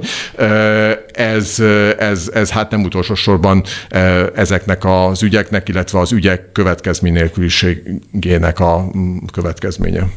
Nem sokára beszélünk Vajda Évával, aki az egyik tényfeltáró újságírója volt ennek a korszaknak, és az ő nevéhez fűződik a, a Postabank ügy. Egy eszembe jutott, hogy, hogy azért ugyan büntetőjogi felelősségre vonás nem igen történt, illetve kivétel a Postabank ügyben, amiben viszont annyira kevés, hogy, hogy nem, el, nem, nem, volt, nem volt a jövő generációra nézve visszatartó ereje nem, annak a biztos. büntetésnek, de mégis azért például a Kaja Ibrahim ügyben a Simicska Lajosnak az Apehélén történő elmozdulása azért az mégiscsak egy következmény volt, vagy később, amikor majd, amikor majd beszélünk Vajda Évával, akkor szó fog kerülni, hogy a Magyar Telekomnak a korrupciós ügyeit ugye a Menedzser magazin tárta föl, és akkor elmozdult a, a, a helyéről Straubelek, aki abban az ügyben érintett volt, mert ő volt a vezetője a Magyar Telekomnak. Tehát azért a, a politikai felelősségen túl azért így embereknek a állásába került egy-egy cikk. Ez teljes mértékben így van, ez teljes mértékben így van, és különösen kontrasztos ez azzal az időszakkal, ami aztán kétezer-tíz után történt. kétezer-tíz és kétezer-tizenhét között a magyar ügyészség egyetlen egy kormányhoz kötődő szereplő ügyében nem emelt vádat. Legyen az politikus, üzletember, cég, bárki vagy bármi, aki vagy amely a kormányhoz köthető. És ez kétezer-tíz előtt nem így volt, tehát egyszerűen plurálisabb volt, a, sokszínűbb volt a, a politikai rendszer. Nem beszélhettünk ugye az államfoglyú lejtésének a, a, a, a jelenségéről, és ez óhatatlanul azért, azért jelentett egyrészt következményeket, másrészt pedig még hogyha még hogyha nem is történtek meg büntetőjogi értelemben azok az ítéletek, amelyeket mondjuk az emberi igazságérzete hát ö, ö, szeretett volna, ö, akkor is legalább hát legalább valamilyen módon ö, hát a, a, a egyes személyeknek a karrierje az azért legalábbis bánta ezt a, ezeket a korrupciós ügyeket. Úgyhogy ez, ez, ez, ez biztosan így van, és ebben, ebben igen nagy változás történt kétezer-tíz után, de mégis azt gondolom, hogy azért van egy, van egy olyan érzet a magyar társadalomban, és ez nem csak a mostani, meg az előző, hanem hosszú évek, évtizedek felmérései megerősítik, hogy Magyarországon akik közel vannak a tűzhöz, ahhoz azok megusszák. Uh-huh. Tehát körülbelül így lehet a legegyszerűbben ezt megfogalmazni, és ez az érzet, ez, ez azért azt gondolom, hogy, hogy, hogy, hogy, hogy tíz előtt kezdődött, ami tíz után ehhez hozzájárult, amit már említettem, az egyfelől ugye a, az államfoglyú lejtése, másik oldalról pedig a, a tényleg végletes polarizáltsága a társadalomnak. És most szeretettel köszöntöm Vajda Évát, egykori tényfeltáró újságírót, akinek a neve a most felnövekvő tényfeltáró újságíróknak hát ilyen ikon, tehát egy klasszikus tényfeltáró újságírót köszöntök a vonalban. Szia Éva! Szia Dóri, szia Jóska! Ja. Nem tudom, még használjuk ja. ezt a formulát, hogy köszöntjük a kedves hallgatókat. Igen, mindenképpen. Arról beszélgettünk, hogy miért tolerálja a magyar társadalom a korrupciót annak ellenére, hogy egyébként súlyos problémának tartja azt, és ennek a témának a kapcsán egy kis múltidézést, múltidézésre hívnánk téged, hiszen sok olyan ügy kötődik a nevedhez tényfeltáró újságíróként, amelynek bizony lett következménye. Ilyen például a Orbán család bányáiról a Fiúk a bányában című hatalmas munka, amely az Élet és Irodalomban jelent meg, de hozhatnám a ká és há ügyet, a Globex ügyet, illetve a Menedzser magazinban a Magyar Telekom botrányról írt cikksorozatodat. Hogy látod, mi az, ami változott ahhoz képest, amikor te írtál újságot a mostani tényfeltáró munkában? Hát most egyszerre nagyon sok mindent kérdeztél és mondtál, és szerencsére hallottam, amit a Józka mondott a végén, úgyhogy ahhoz tudnék kapcsolódni, hogy szerintem is nagyon sokat változott kétezer-tíz után a világ, de anélkül, hogy én, tehát engem se lehet a kormány, a jelenlegi kormány védelmével vádolni, de egy pontosítást hadd tegyek, hogy a Fiúk a bányában az nem egy korrupciós tényfeltáró riport volt, hanem egy tényfeltáró riport, amelyik azért született meg, mert azt gondoltuk a kilencvenes években, hogy az, hogy a, az egyik legnagyobb közjogi méltóságnak, az akkori miniszterelnöknek, az apjának egy olyan bányája van, amelyik követ termel, olyan követ, amelyet tehát elsősorban ugye állami és önkormányzati megrendelők tudnak használni, magánemberek nem annyira, ez volt a dolomit, hogy ez egy közügy. Tehát az, én nem szerettem, tehát távol jön tőlem az aktuál politizálás, vagy mondom, hogy a jelenlegi kormányt, vagy a kormányfőt megvédjen, de a, csak a tények kedvére, hogy ez nem egy korrupciós ügy volt, valóban azok a gazdasági ügyek, Dóri, amiket említettél, azok inkább azok voltak, klasszikus korrupciós ügyek. De visszatérve a kérdésedre, az, meg a Jóskához kapcsolatban, amit hallottam a végén, tehát az, hogy a magyar társadalomnak a látszólagos nem elfogadás ellenére miért nőtt meg a tolerancia szintje, azt én így nem tudom innen megválaszolni. Ez számomra is egy nagyon nagy kérdés. Az, a másik oldalról viszont azt gondolom, hogy valamilyen fajta elfogadás, vagy ilyen összekacsintás ezzel kapcsolatban mindig is volt. Nyilván ennek egy csomó kulturális, meg történelmi oka van. Nyilván én most jelenleg nem Magyarországon élek, hanem Nyugat-Európában itt is van valami fajta korrupció, de az elfogadottsága teljesen más szinten van, és itt azért hamarabb belebuknak emberek, az, hogy amikor ilyen a... dolgokkal kísérleteznek.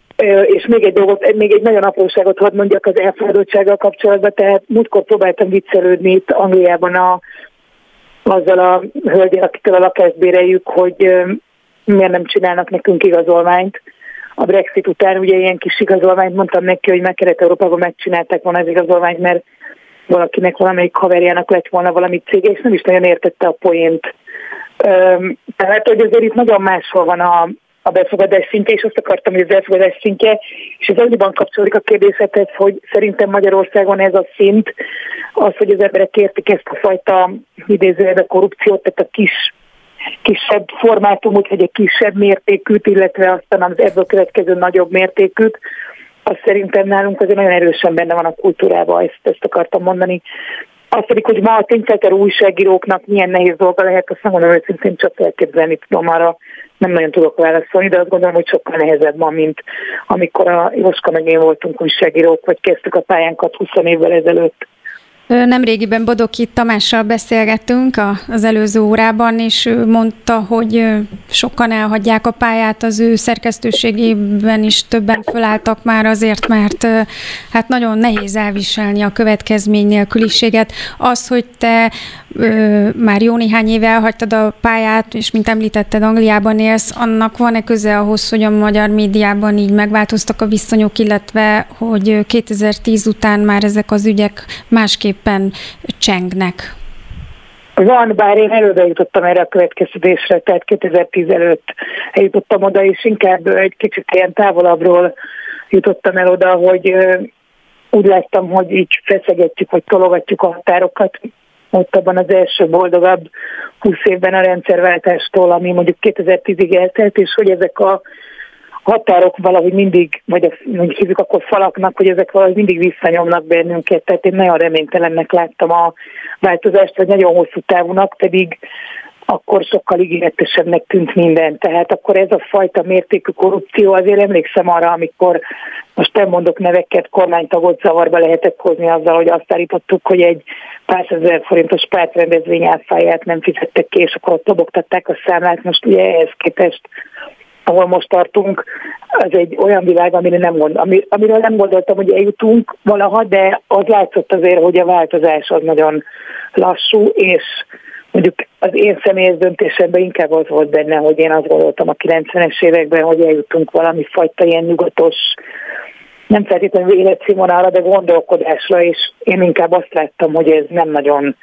látszik meghonosodni. Egyébként az előző kérdésedre még egy válasz, és ez talán a Tamás által elmondottakhoz is kapcsolódik, hogy szerintem az egy nagyon nagy különbség a kétezer-tíz előtti időkhöz és a mostaniakhoz, vagy a mostaniak között, hogy szerintem akkor volt egy ilyen konszenzus, hogy mit jelent a nyugathoz tartozás, meg a demokrácia, meg tehát ezek a fogalmak, ezek szerintem ugyanazt jelentették minden politikai oldalnak, és valahogy szerintem ez is nagyon polarizálódott, és ez közrejátszhat talán a következmény nélküliségben is, meg abban is, hogy az újságírók még hamarabb kiábrándulnak, mint amikor mi voltunk aktív újságírók a, a Jóskával egy jó tíz évvel ezelőttig. Felidéznéd nekünk a Postabank sztorit, hogy hogyan készült el, mert az kétszeri nekifutással ö, készült el, és ott elhangzott egy mondat valakitől, ami úgy szól, hogy nem úszhatnak meg mindent. És ez egy olyan szép mondat, hogy gondoltam, hogy ezt így behúznám. Igen. Ezt egyébként a Sipos Zoltán nevű szintén pálya elhagyott volt újságíró kollégánk mondta, aki a Figyelőben dolgozott Krecz Tiborral a Tocsik ügyön annó, és nagyon tetszett neki a Szigorúan bizalmas című film, ami angolul elég Confidential néven futott, és a harmincas évek Los Angeles-ébe játszódik, amikor rendőrök nyomoztak a mafiózók után. Ő, ő idézte ezt nekem, de mondom még egyszer, azért ez egy nagyon más, meg hősiesebb korszak volt.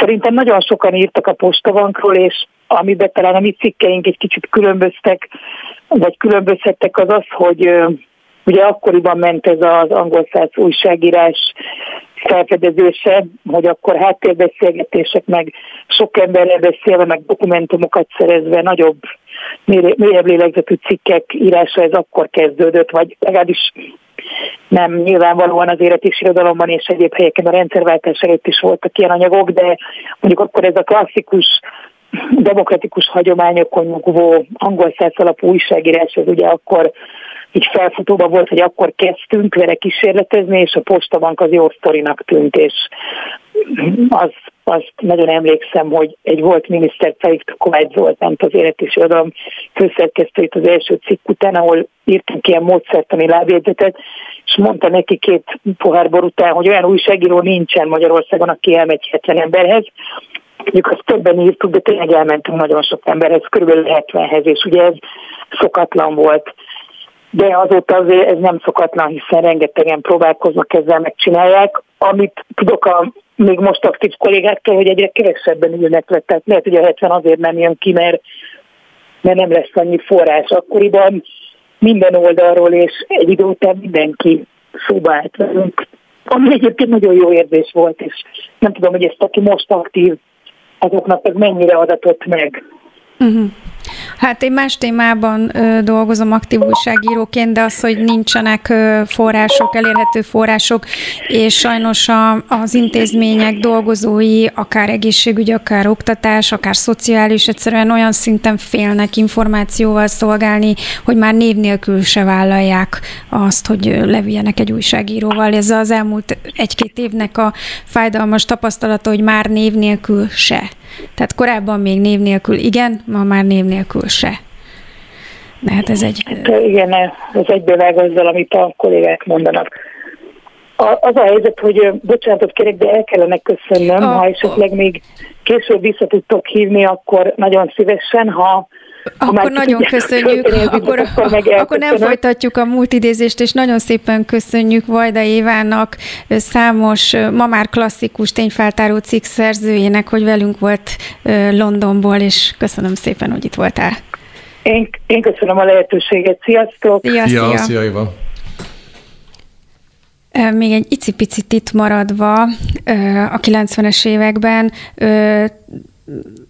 tulajdonképpen az, hogy működött valamennyire a hatóság, azért az látványelemekben is hozzájárult ahhoz, ez egyébként ez még a kétezres évekre is igaz, hogy képileg mondjuk, ha egy politikust elvezetnek a rendőrök, az mondjuk úgy nagyon mutatja a szavazónak, hogy ott valami történt. Ilyet egyébként kétezer-tíz után nem igen láttunk, illetve amit láttunk, arról majd mindjárt beszélünk.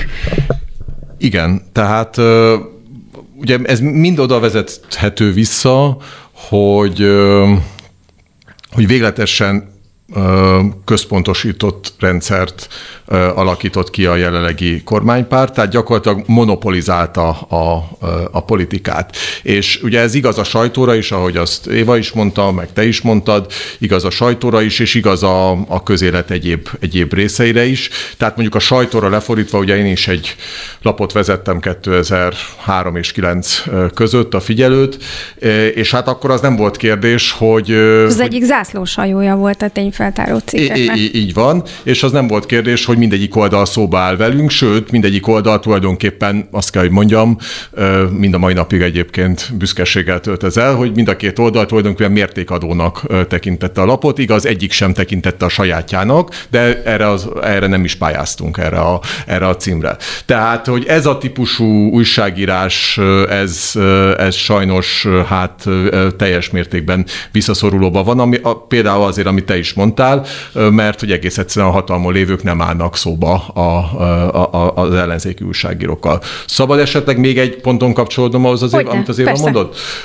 Tehát, hogy ugye sokszor fölmerül az, sokszor fogalmaznak meg ilyen sommás ítéleteket, hogy hát mindenhol van korrupció. Nem csak magyar, mindenhol van, nyugaton is van. Ez ugye ugyanolyan sommás, mint amikor azt mondják, hogy hát romli, a demokrácia romlik, nem csak keleten romlik, hanem nyugaton is romlik, és hogy ezek ilyen tulajdonképpen világtrendek. Ez egyfelől persze igaz, mert valóban vannak világtrendek, másfelől pedig ugye ez a nekünk legyen mondva az a romlás, ami, ami, ami, ami nyugaton. Nyugatonban.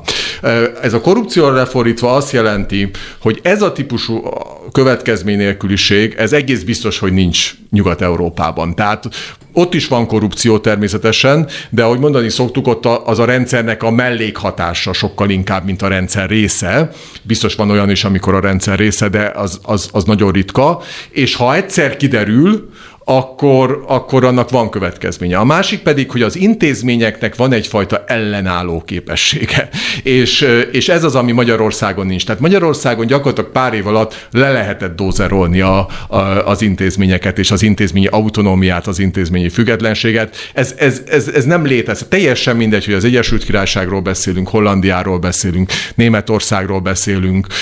Ez egész egyszerűen nem lehetséges Nyugat-Európában. Ez az intézményi autonómia abban is megnyilvánul, hogy nem cserélik le egy teljes minisztériumi gárdát, amikor választások vannak, ugye csak úgy értsük, hogy mit, mit jelent. Persze, persze, hát ez is, meg az, hogy, a, az, hogy az intézmények azok ugye arra jöttek létre, az állami intézmények arra jöttek létre, hogy a kormány hatalmát ellenőrizzék, és ne, nem pedig arra, hogy a kormány hatalmának eszközéül szolgáljanak. Mm. Tehát, tehát az a típusú, tehát amikor mit tudom én, Boris Johnson a Brexit vitában, ugye valamennyi demokrácia vesztés az ugye az Egyesült Királyságban is történt, ez egyértelmű, de Boris Johnson, amikor a, amikor a Brexit vitában egyszer föloszlat, megpróbálta föloszlatni a, a képviselőházat, a House of Commons-t, akkor, akkor, akkor utána a, a, a, a, a királynő ezt megvétózta, majd másnap ott voltak az emberek a House of Commons-ban.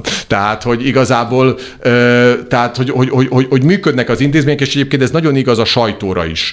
Tehát nekem kedvenc példám az két évvel ezelőtt volt, nekem is szerencsém Londonban élni egy jó pár hónapot, és akkor ugye még szorosabban követtem ugye az ottani sajtót, mint, mint itthonról, és kedvenc példám az, amikor megint csak a Brexit viták kellős közepén az akkori miniszterelnök Theresa May Ö, ö, a, benyújtotta a leguf, legfrissebb ö, ö, Brexit ö, ö, alkú javaslatát, és ennek kapcsán ö, a a vele egyébként amúgy ideológiai szimpatizáló Times ö, gyakorlatilag korrupcióval vádolta őt meg, mert azt mondta, hogy, hogy amennyiben ö, hát tehát azzal vádolta meg Mayt, hogy, hogy ezt a javaslatát ezt összekapcsolja azzal, hogy bizonyos régióknak fejlesztési támogatást ígér. És gyakorlatilag szalagcímben, el is tettem ezt az újságot, szalagcímben címben korrupcióval vádolta meg az idézőjelbe vett saját oldalának a miniszterelnökét. Tehát ez mutatja azt, hogy persze ott is van polarizáltság, persze ott is van er- eróziója a demokratikus normáknak, de, de, de mindez egész más szinten zajlik, mint Magyarországon. Hát még a Népszabadság, amikor létezett, elég sokat vádolták azzal, hogy a szocialista párt lapja, mert volt a pártalapítványnak valahány százalék tulajdonrésze a labban valóban, meg hogy ugye a párt államnak a, megszűnt pártállamnak a, a, a lapja, ami túlélte, szóval ez elég sokat, tehát a polarizáció már elindult a, a, a tekintetben a kilencvenes években is, például a Népszabadsággal kapcsolatban, de mégiscsak a Népszabadság hozta le a, a Kaja Ibrahim ügyet, követte a Tocsik ügyet, ö, tehát egy csomó... Ö,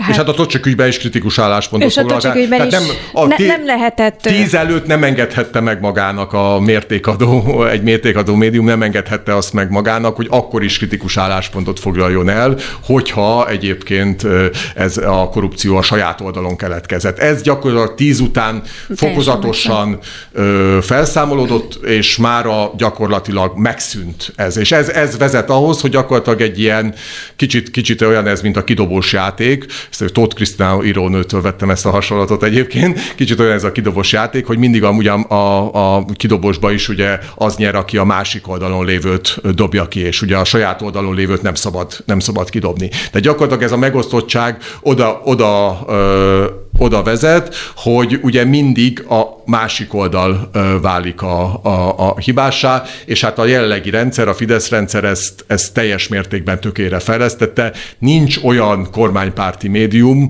amelyik a lehető legkisebb mértékben is a kormányhoz kötődő szereplők legyenek azok üzletemberek, politikusok, cégek, bár, bárki és bármi korrupcióját a pellengére állítaná. Miközben egyébként a független sajtóban folyamatosan, hát erről beszéltünk, folyamatosan jönnek a korrupciós ügyek. Van egy nagyon érdekes ügy, amiben a Transparency International is ö, aktív szerepet játszott, hogy ezt az ügyet ö, fel lehessen tárni a nyilvánosságban, ez pedig ö, Simonka György ö, fideszes képviselőnek a ö, hát ö, korrupciós ügye. Ö, azt hiszem, a honlapotok úgy fogalmazott, hogy a, az elmúlt harminc év legdurvább politikai korrupciós fogása. Ö, Az ügyészség, ez friss hír, nyolc és fél év fegyházat ajánlott neki vádalkú keretében. Azt kérdezném tőled, hogy miért engedte el Simonka kezét a Fidesz, hogy miért pont ez az ügy volt az, ami hát elérte az inger küszöböt. Ez csak egy olyan ügy volt, ami... amit megért, megért feláldozni, megérte érte feláldozni Simonkát. Hogy, hogy látod? Igen, hát ugye valóban, ahogy mondtam, ugye kétezer-tíz és kétezer-tizenhét között egyetlen egy ügyben nem emelt vádat a Polt Péter vezette ügyészség kormánypárti szereplők ellen, és ez a kétezer-tizenhét környékén megváltozott. Ugye nem Simonka az egyetlen, Boldog István, Mennyi Rolandról is beszélhetünk, tehát ők is azok, akik ellen vádat emelt a, a, a, a, az ügyészség. Tehát ilyen értelemben valóban van némi elmozdulás, mondjuk így a normalitás irányába. Ugyanakkor, és innentől kezdve azért nagy részben spekuláció lesz, mert én nem tudom azt, tehát a, sem én, sem a Transparency International Magyarország nincs olyan információknak a birtokában, hogy pontosan azt meg lehessen mondani, hogy pont ez miért történt ez az elmozdulás, illetve hogy miért pont ezek ellen az emberek ellen emeltek vádat, miközben lehetne még hát nagyon sok ember ellen vádat emelni, valószínűleg, hogy mondjam, még befolyásosabb szereplők ellen is lehetne vádat emelni. Én azt gondolom mégis, hogyha ha szabad így spekulálni. Azt gondolom, hogy ez azzal lehet összefüggésben, hogy nemzetközi szinten nem volt tartható az, hogy, hogy, hogy, hogy, hogy nem történik egész egyszerűen vádemelés. Tehát folyamatosan minden évben kijön ugye az Európai Unió Csalás Elleni Hivatalának, az Olafnak a jelentése, ott Magyarország mindig most a legutolsó felmérésben is gyakorlatilag vagy a legrosszabb, vagy az egyik legrosszabb helyen áll az Európai Uniós országok között, már amennyiben a úgynevezett ajánlással lezárt ö, ö, ügyek ö, ö, számát ö, ö, nézzük. Tehát, ö, tehát részben az Európai Unió részéről is, de egyébként az Egyesült Államok részéről is, hát nyilván a Trump adminisztráció alatt kevésbé, de egyébként a, a előtte is, meg hát most utána is az Egyesült Államok részéről is azért van, van valamekkora ö, nyomás a tekintetben, hogy hát ezek az intézmények töltsék már be a rendeltetésszerű ö, szerepüket. Én, én, én leginkább ezzel, ezzel hoznám ezt összefüggésbe. Ez talán a legfontosabb. A második legfontosabb az az, hogy a hazai közvéleménynek is kellett valamit fölmutatni, tehát ha mondjuk nem is, nem tudom, vezéráldozatot, de, de mondjuk egy tisztáldozatot bemutatni annak érdekében, hogy azért lássa a közvélemény, hogy, hogy mégsem teljesen gyűrték alá ezeket az intézményeket. Én azt gondolom egyébként, hogy, hogy teljesen maguk alá gyűrték, és nem nagyon tudok szabadulni sajnos attól a gondolattól, hogy ezekben az ügyekben a vádemelés és a vádirat, és majd adott esetben, illetve az ítélet az kevésbé, mert a bíróságok azok nagyobb részben még mindig függetlenek, legalábbis az elsőfokúak mindenképpen. Tehát, tehát hogy a jog, jog alkalmazásnak számos eleme az továbbra is azért politikailag motivált, vagy politikailag hát ellenőrzött és, és, és, és és politikailag sugalt. Ettől sajnos én nem nagyon tudok szabadulni, azért nem, mert ha nem így lenne, akkor, akkor hát nem csak ennek a három embernek az ügyébe emeltek volna vádat. Említetted, hogy azért itt figyelembe kell venni a nemzetközi nyomást is. Most, minthogyha az Európai Unióban is változna valami, egyrészt életbe fog lépni a jogállamisági mechanizmus, ami lényegében a korrupciós mechanizmussal már el is indult. Nekem van egy vélelmem, hogy, hogy abból az irdatlan mennyiségű pénzből, ami az újjála, újjáépítési alap, abból már azért szállt ki egy részéből a kormány, mert ez a korrupciós mechanizmus már működésben van.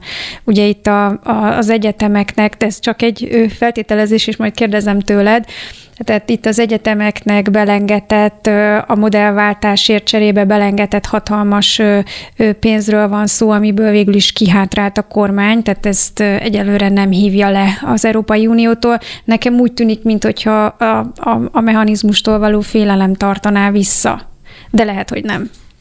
Kezdjük ez utóbbival, mert ez a konkrétabb, és akkor utána térünk vissza arra, uh-huh. hogy tulajdonképpen az é u mit csinál, és miért. Megvéde magunktól. Megvéde magunktól, igen, igen, igen, igen. Mit csinál, és ha igen, miért nem, ugye, hogy mondani szokás. Tehát, tehát először is... Tehát jogilag működésben van valóban a jogállamisági mechanizmus, viszont, viszont ennek a dolognak az, hogy most a hitelt nem veszi föl a kormány, ennek csak nagyon áttételesen lehet köze a jogállamisági mechanizmushoz is, hiszen maga a jogállamisági mechanizmus az egy nagyon bonyolult procedúra. Tehát... hogy is mondjam, tehát elméletileg január elsejétől él a jogállamisági mechanizmus, de abban az értelemben még nem hozták működésbe, hogy, hogy, még, hogy, hogy annak van egy konkrét procedúrája, és ez a procedúra ez nem, nem indult el.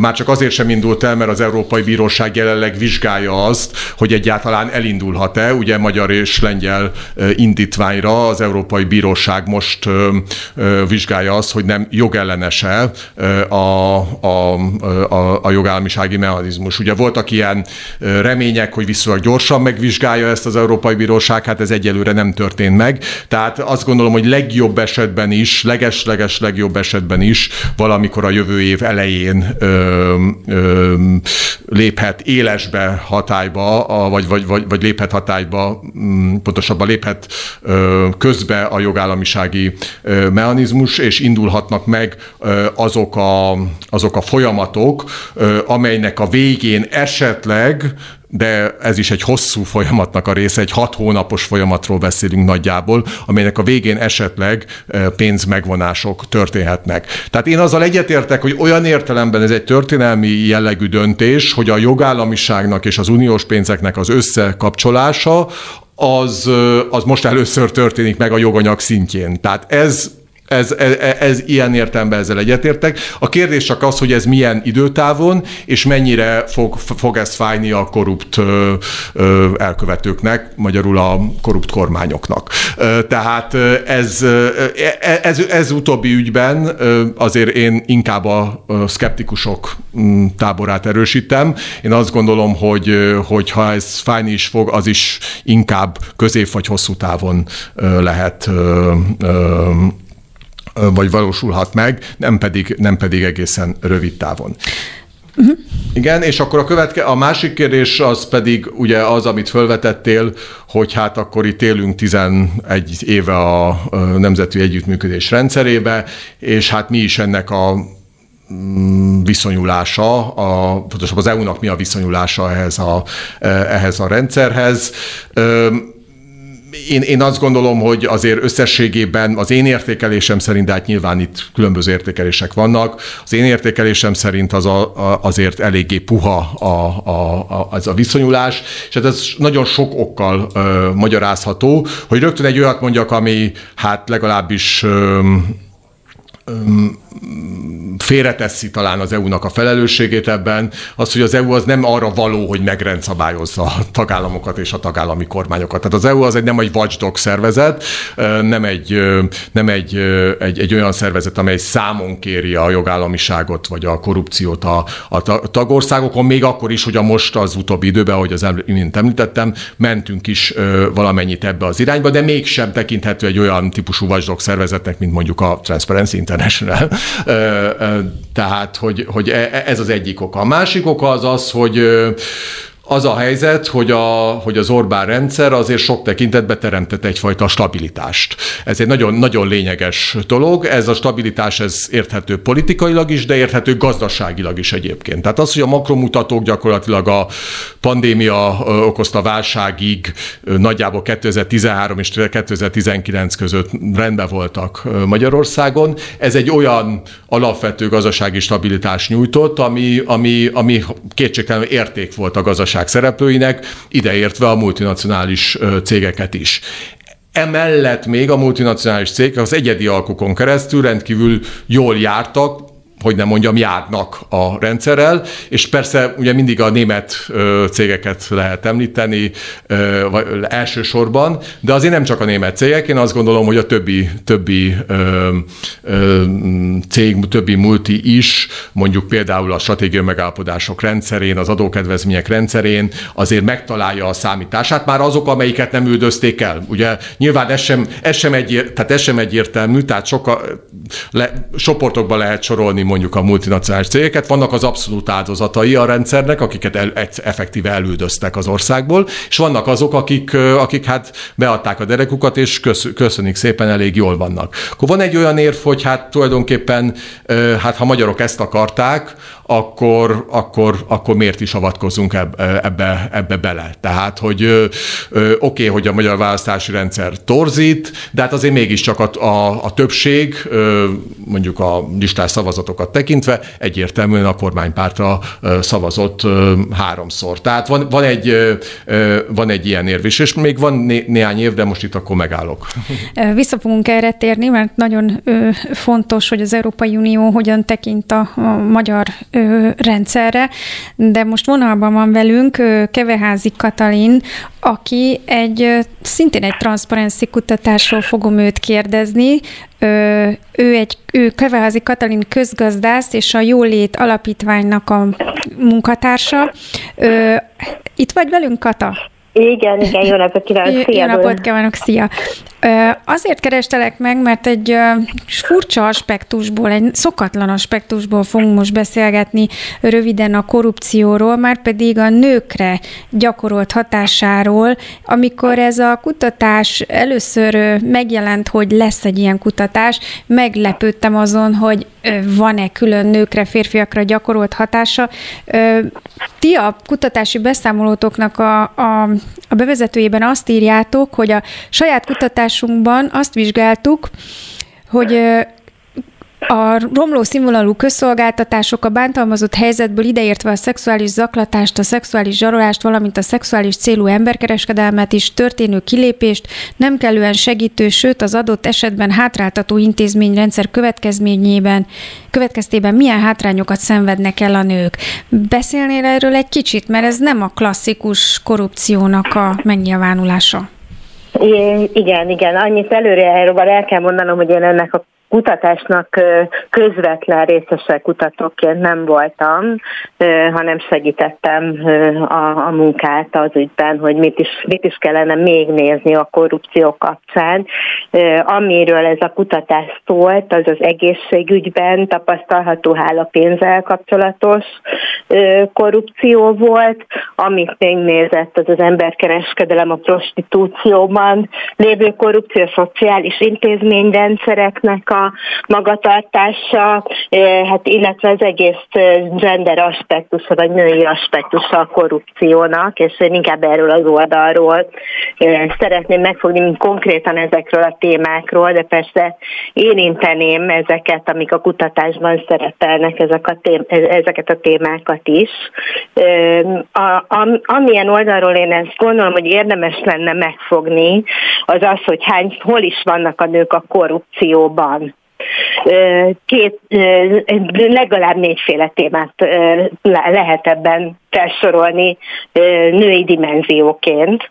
Az első az, hogy a nők korrumpálnak-e jobban, mint a férfiak. És hol korrumpálnak, és miért korrumpálnak. Aztán a nők, hogyha olyan helyzetben vannak, hogy korrupciót elfogadhatnak, akkor korruptabbak-e a férfiaknál, vagy sem. Ugye ez is egy nagyon fontos kérdés, hogy akkor most melyik oldalon is állnak a korrupciót elfogadók, illetve a korrupt, korrumpálók között helyezkednek el a nők. Aztán érdemes megnézni azt is, hogy, hogy egyáltalán hogyan is hatnak a korrupt struktúrák, mik azok a korrupt struktúrák egy, ezekben a társadalmakban, amiket mi patriarchális társadalmakban élünk, ugye minden struktúra alapvetően patriarchális, hol vannak ezek a korrupt struktúrák, és hát hogy is érintik ezek a korrupt struktúrák, mondjuk az emberkereskedelem és a rendőrség viszonya, vagy akár a, és itt jön be a párkapcsolati erőszak témája, a szociális intézményrendszer, hogyan viszonyul egy bántalmazó párkapcsolat esetén a gyermek elhelyezési ügyekben, a jobb, az esetlegesen jobb anyagi helyzetű bántalmazó korrupciós iniciait, tíváihoz, vagy egyáltalán az is egy nagyon fontos, hogy a nők foglalkoznak egyáltalán, mint állampolgárok, mint szavazók a korrupcióval, mint olyannal. Zavarja-e őket az, hogy egy korrupt társadalomban élünk, vagy egyáltalán korrupció van a környezetünkben, ne talántán olyan párkapcsolatban élünk, amelyben van a másik fél részéről valamilyen érintettség korrupciós ügyekben, ugye? Tehát a korrupcióról alkotott vélemény.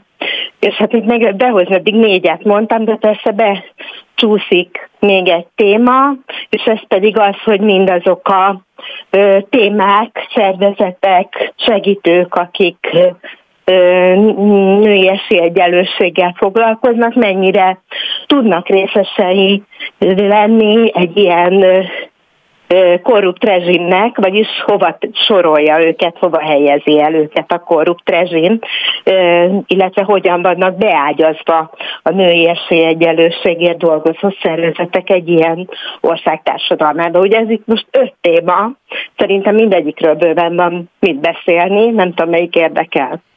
Hát amit szívesen kiemelnél, talán leginkább engem az érdekel, hogy az intézmények hogyan, az intézmények működésében hogyan működik ez. Tehát a, a korrupció hogyan érhető tetten, miért lesz kiszolgáltatottabb egy nő ezekben, a, a, a, ha, a, ha az egyes intézményeket nézzük? Hát onnan érdemes nézni, hogy, hogy a nőknek a társadalmi szerepe eleve másodlagos. Tehát, hogyha ők maguk valamilyen korrupciós gyanúba keverednek, és akkor most itt végig lehet menni az eddigi öt témán, hogyha ők kor, politikusként korrupciós vagy gyanúsít, lesznek, mondjuk Lászlócsik ügy, vagy talán a Fidesznél is volt egyetlen egy darab polgármester, akiről kibukott női polgármester, hogy korrupt, akkor sokkal nagyobb veszőfutásnak vannak kitéve a korrupt női politikusok, mert hogy a fiúk összezárnak, tehát így kevésbé derül fény ezekre az ügyekre, jobban meghurcolják a korrupcióban érintett nőket, tehát így úgy tűnik, minthogyha a nők érintettsége nem lenne ugyanolyan, nem, nők érintettsége ugyanolyan lenne, mint a férfiaké a korrupcióban, pedig azt lehet tudni, nemzetközi kutatások alátámasztják, hogy a korrupciót fokmérője tulajdonképpen lehetne akár az is, hogy mennyire törekszik egy ország a nemek esély egyenlőségének biztosítására. Az átlátható demokratikus országokban általában alacsonyabb a korrupciós szinten, és jobb a nemek egyenlőségére vonatkozó helyzet is. De hogyha onnan nézed, hogy nézzük, hogy, hogy prostitúció helyzet, hány futtató, hány emberkereskedő hálózat van beágyazódva akár a bűnüldöző szervekhez korrupció által részesei, ugye a bűnüldöző szervek sok országban, és erről is van millió kutatás. Annak, ezt hogy, vizsgáltátok most a, ebben a, az érintett kutatásban, amiről most szó van? Nem, mi nem vizsgáltuk, kutatás, mások országunkban levő kutatásokra hivatkoztunk. Ebben. Viszont vizsgáltátok a hálapénzt? Hát a hálapénzt konkrétan mondjuk az EMMA Egyesületnek van nagyobb érintettsége az hálapénz kutatásában, ők foglalkoznak a szülészeti erőszak problématikájával. Hát a hálapénz is egy olyan történet, amikor, amikor jól megkülönböztethető, hogy, hogy a nők miért is, milyen motivációkból korrumpálnak netalántán. Egészségügyi korrupcióban a nők úgy korrumpálnak, nem feltétlenül az, hogy most ki fogad el pénzt és ki nem, nők vagy férfiak fogadnak el pénzt, a nőknek a kiszolgáltatottsága ugye a biológiájuknál fogva sokkal nagyobb az egészségügynek ilyen értelemben, hogyha szülészetről van szó, és kizárólag a nőket érinti. Az, hogy ez mennyire elterjedt, mennyire legális, ezt, ezt nem kérdés, mindenki tudja, hogy ez egy általános probléma, de hogy a nők alapvetően új módon vélt előnyhöz szeretnének ezáltal jutni, hogyha előre juttatnak hálapénzt, hogy biztonságban legyenek az egészségügyi intézményben, az egészségügyi szolgáltatás igénybevétele közben, és egyébként a nők által elkövetett úgymond korrupció. Én a hálapénzt egyébként megkérdőjelezném, hogy ez feltétlenül az, de ugyan oda sorolnám, amikor a, a szeretteink érdekében esetleg előnyökhöz juttatunk tanárt például, vagy iskolát, ahogy ez nem eléggé elterjedt, akár Budapesten és elit gimnáziumokban lehet hallani ilyen esetekről, a korrupció átszövi, azt gondolom, a mindennapjainkat, és az, hogy milyen célból korrumpál kicsoda, az, az egy fontos szempont a korrupció vizsgálatánál. Hogyha a hatalommal való visszaélésről van szó, tehát korrupciós helyzetben van valaki, és a hatalmát megerősítendő fogad el korrupciót, mert talán korrupciós rendszerek vannak egy adott hatalmi központban, akár maga a hatalmi központ korrupcióra épül, akkor azon gondolom, hogy egy egészen más dimenzió, mint a hálapénz történet. Mm. Nagyon szépen köszönöm Keveházi Katalin közgazdásznak, hogy mindezt elmondta és velünk volt. Köszönöm még egyszer, hogy itt voltál. Köszönöm, szervusztok! Szia! Láttam, hogy itt a hálapénznél felszaladt a szemöldököd. Hát igen, ugye szerintem egy-két percünk maradt, úgyhogy csak nagyon gyorsan, akkor ezt próbáljuk meg tisztába tenni, hogy a hálapénz korrupciója vagy nem. Tehát nem csak Keveházi Katalin, hanem a magyar társadalom jelentős része egyébként nem tekinti korrupciónak. Pontosabban ezt már inkább múlt időben érdemes fogalmazni, mert most már akár minek is tekintjük, ugye büntetőjogilag szankcionálható a hálapénz január elsejétől, de korábbi felméréseink szerint, tavalyi felmérésünk szerint például a lakosságnak kb. negyven százaléka az nem tekinti korrupciónak. Én azt gondolom, hogy elméleti szinten lehet azt mondani, hogy nem korrupció abban az esetben, de csak, csak és kizárólag abban az esetben, hogyha utólag történik a, a fizetés, és hogyha ez nem nincs belekódolva az orvos-beteg kapcsolatban, hogy ez a fizetés biztosan meg fog történni. Tehát kicsit ahhoz hasonlítanám, mint a borra való adást. Tehát, hogyha úgy adják a hálapénzt, mint a borra valót, tehát semmi köze nincs az ellátás színvonalának a hálapénzadáshoz, akkor elméleti szinten lehetne amellett érvelni, hogy, hogy, ez, hogy ez nem korrupció. A probléma az ott van, hogy ez nem elválasztható igazából, még a, mert akkor is, amikor utólag adják, akkor is tulajdonképpen az orvos, vagy adták, mondjuk inkább így, optimistán, tehát az orvos számított rá, és a beteg pedig tudta, hogy neki adni kell, annak ellenére, hogy utólag adta. Tehát én mégis inkább amellett lennék, hogy ezt érdemes korrupciónak tekinteni, de majdnem mindegy, hogy elméletileg erről mit gondolunk, mert, mert ugye kétezer-huszonegy. január elsejétől jogszabály rendelkezik arról, hogy már pedig ez korrupció és büntetőjogilag szankcionálható és elítélhető az orvos is, meg egyébként a páciens is. Ez érdekes lesz nyilván a következő felmérésetekben, ami ha... az eddigi gyakorlatot nézzük, akkor három-négy év múlva következik. Hát akkor abban... ez, a, ez a korrupciós barométer három-négy év múlva, de egészen biztos, hogy addig is meg fogjuk kutatni ezt a kérdést, és arra számítunk egyébként, hogy vissza fog szorulni a hálapénz fizetés, bár arra is számítunk, hogy ez nem egyik pillanatra a másikra, nem is biztos, hogy egyik évről a másikra történik meg, hanem egy hosszabb folyamat részeként, mert nagyon mélyen rögzültek ezek a, ezek a beidegződések a magyar társadalomban. Ö, mielőtt Katával elkezdtünk beszélgetni, ott hagytuk abba, hogy az Európai Unió, ha gyengécskén is, de mégis ezt a jogállamisági mechanizmust életbe léptette, és ö, te egy kicsit szkeptikusan úgy fogalmaztál, hogy ha ez fájni fog valamikor, az még azért odébb van, tehát az hosszú távon fog csak fájni. Ö, és egy utolsó gyors kérdésem lenne itt a vége előtt, hogy elképzelhető-e, hogy nem az Unió felől érkezik majd nyomás. Most azt látjuk Bulgáriában, hogy az amerikai nyomásra bizony ott elkezdtek oligarcháknak a bankszámláira rátenyerelni, ott elindult egy ilyen antikorrupciós tisztogatás, vagy nem is tudom, hogy fogalmazzak, amerikai nyomásra. Látsz-e ilyen hát, lehetőséget, hogy ez Magyarországot is eléri? Lehetőséget mindenképpen. Azt a különbséget azért megjegyezném, hogy Bulgáriában a kormány már megbukott, Magyarországon pedig hát kétharmados többséggel rendelkezik a parlamentben a dolgok jelenlegi állása szerint, és hát a közvéleménykutatások szerint pedig fejfej mellett halad a kormánypárt és a...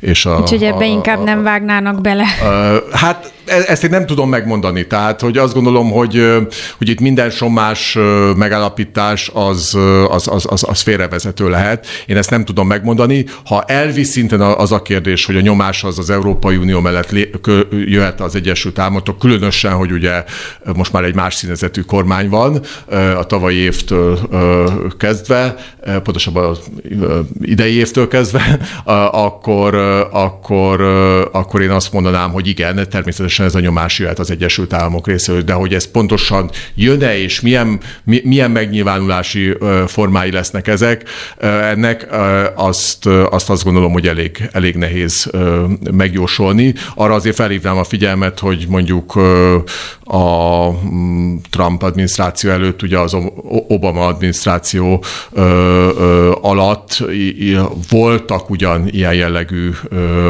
hát kísérletek a magyar korrupció pelengére állítására, de ezek azért végül is egy, egy határon megálltak. Nagyon szépen köszönöm Martin József Péternek, a Transparency International ügyvezető igazgatójának, hogy velem tartott és beszélgettünk a magyarországi korrupciós helyzetről. Önöknek megköszönöm, hogy velem tartottak. Holnap Hont András várja önöket. Minden jót!